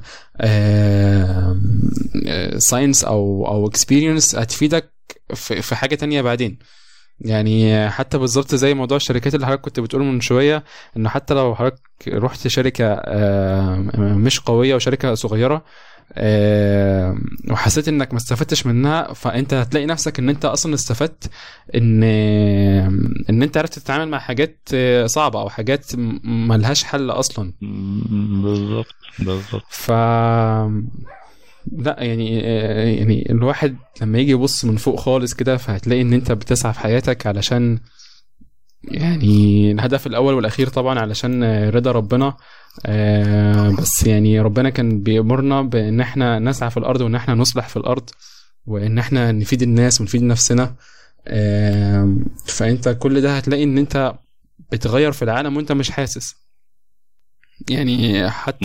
بتجاربك بالتجارب الصغيرة انت بتأثر في العالم بتؤثر في المدير بتاعك فالمدير بتاعك بيؤثر في الشركة فلما انت بتأثر في الشركة فالشركه دي بت- بتؤثر في المجتمع اللي هي ماسكاه أو اللي هي مسؤولة عنه يعني انت متخيل مثلا إن ممكن آه، فيسبوك تغير طريقة تفكير آه، ناس كتيرة قوي بسبب شوية حاجات بسيطة هي بتعملها فيعني ممكن الحاجات البسيطة دي كان سببها ديفلوبر صغير آه، قاعد في مكتبه ف ده أكيد. فيعني مبوظ الدنيا كلها. أو صلحها يعني ايهما أقرب. بالظبط. فالموضوع يعني قد يكون مؤثر أحيانا. تمام؟ آم، خلينا نرجع لموضوع يودستي. آه، هل هنلاقي حل؟ آه، هنلاقي قصدي آه، آه أنت مصمم بقى. آه، بيتهيألي صعب والله. أنا يعني كان نفسي يبقى عندي حاجة فعلا احكيها بس آه، مفيش حاجة جاية في دماغي خالص دلوقتي. تمام جدا يعني مفيش أي مشكلة. إحنا حضرتك يعني خدنا من منك آه، معلومات قيمة جدا وتجارب كويسة جدا. آه، مش عارف الحقيقة الحلقة هتوصل لوقت قد إيه لكن آه، يعني أنا مستمتع جدا بالحلقة. ما ما ما مليتش ابدا بالعكس أنا مش عايزها تخلص. ربنا يخليك والله. آه، إيه، أنا أتمنى فعلا الناس تطلع حاجات مفيدة من الكلام ده يعني. ده- تتعلم ده أي أكيد هيحصل إن شاء الله. هي الناس دلوقتي هت- هتسمعنا في رمضان الحلقة دي هتنزل في الأسبوع الثاني من رمضان. ف زمانهم بيحضروا السحور دلوقتي أو على حسب بقى هم يسمعوها إمتى يعني. آه، إحنا يعني بالمناسبة إحنا بنسجل قبل رمضان التاريخ النهارده 28 3 الحادية عشرة مساء. تمام؟ فإن شاء الله. كل سنة وأنتم كلكم طيبين مقدما آه. لا هم يسمعوا في رمضان بقى. أيوه صحيح. كل سنة وأنتم طيبين دلوقتي. ينعاد علينا وعليكم وعليك يا باشمهندس بالخير والعافية إن شاء الله. آمين يا رب. آه. شكر جدا. آه، تسلم لي. آه في النهاية يعني حابين نوجه نصيحتين. آه نصيحة لواحد لسه هيدخل track. أو لسه محتار بين track ات وواحد already ماشي في track دلوقتي ومكمل فيه. سواء بقى كان Android أو أي مجال تاني لأن إحنا اتكلمنا عن أكتر من مجال غير ال Android.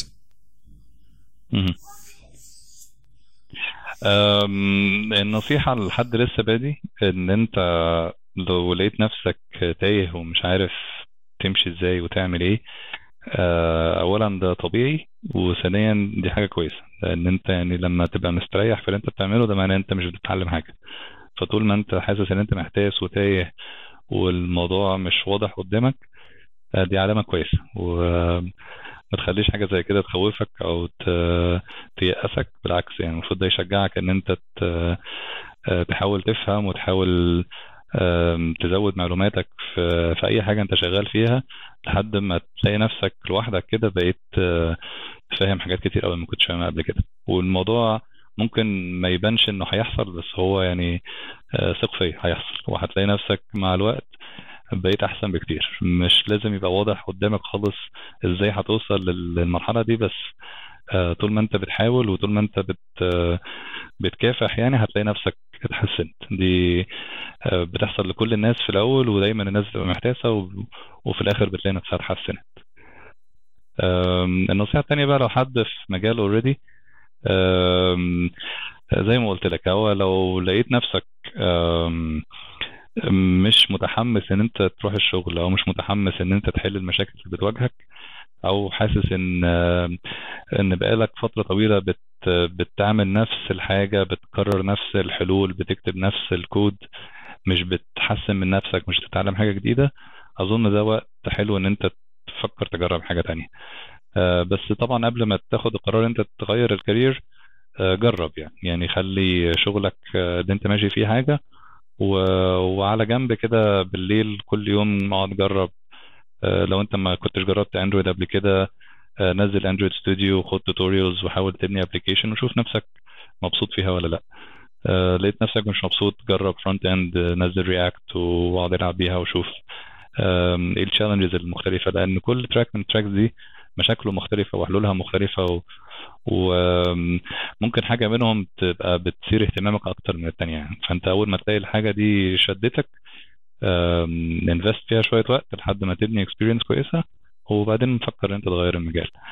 لكن لو أنت يعني بتواجهك مشاكل مختلفة كل يوم بصرف النظر بقى هي متعبة ولا لأ بس أنت حاسس إن أنت بتتعلم حاجات جديدة كل مرة دي حاجة كويسة. واستمر لأن ده معناه إن أنت طول ما أنت متحمس إن أنت تحل المشاكل دي هتلاقي نفسك بتكبر وبتتحسن وممكن توصل ل levels أعلى بكتير في نفس ال track اللي أنت ماشي فيه.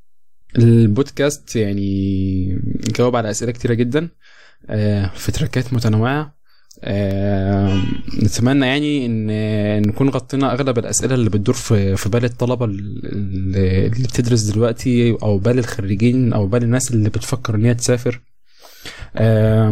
برضو يعني حابين إن لو حد لسه عنده أسئلة أو حابب يستفسر عن حاجات معينة في الشركات في السفر في أي مجال أو أي حاجة من اللي اتكلمنا فيها النهارده فبنستأذن حضرتك يعني إن هم ممكن يتواصلوا على مع حضرتك على LinkedIn.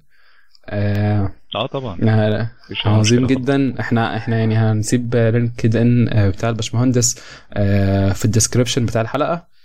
آم، وبنشكر حضرتك مرة تانية. سعدنا جدا جدا جدا بوجودك. آه، ربنا يوفقكم كلكم وتحققوا كل اللي نفسكم فيه إن شاء الله. وبرضو آه، بنشكر المستمعين لوقتهم آه، ونتمنى كثيرا من الله آه، إنكم تكونوا استفدتم من الحلقة النهارده. عطلناكم بقى عن السحور وكده بس يعني آه، الموضوع يستحق آه، انكم تعرفوا آه، خبرة واكسبيرينس من ناس عدت ووصلت لأماكن إحنا لسه ما وصلناهاش وبيفتحوا دماغنا على حاجات آه، إحنا مش بتخطر على بالنا لسه دلوقتي. فبرجو من الله فعلا إنكم تكونوا استفدتم. كل عام وأنتم بخير مرة تانية. إن شاء الله هنستناكم الحلقة الجاية من بودكاست البودكات ونراكم على خير وسلام. كادري لودد ستة وعشرون عاما من نشر العلم.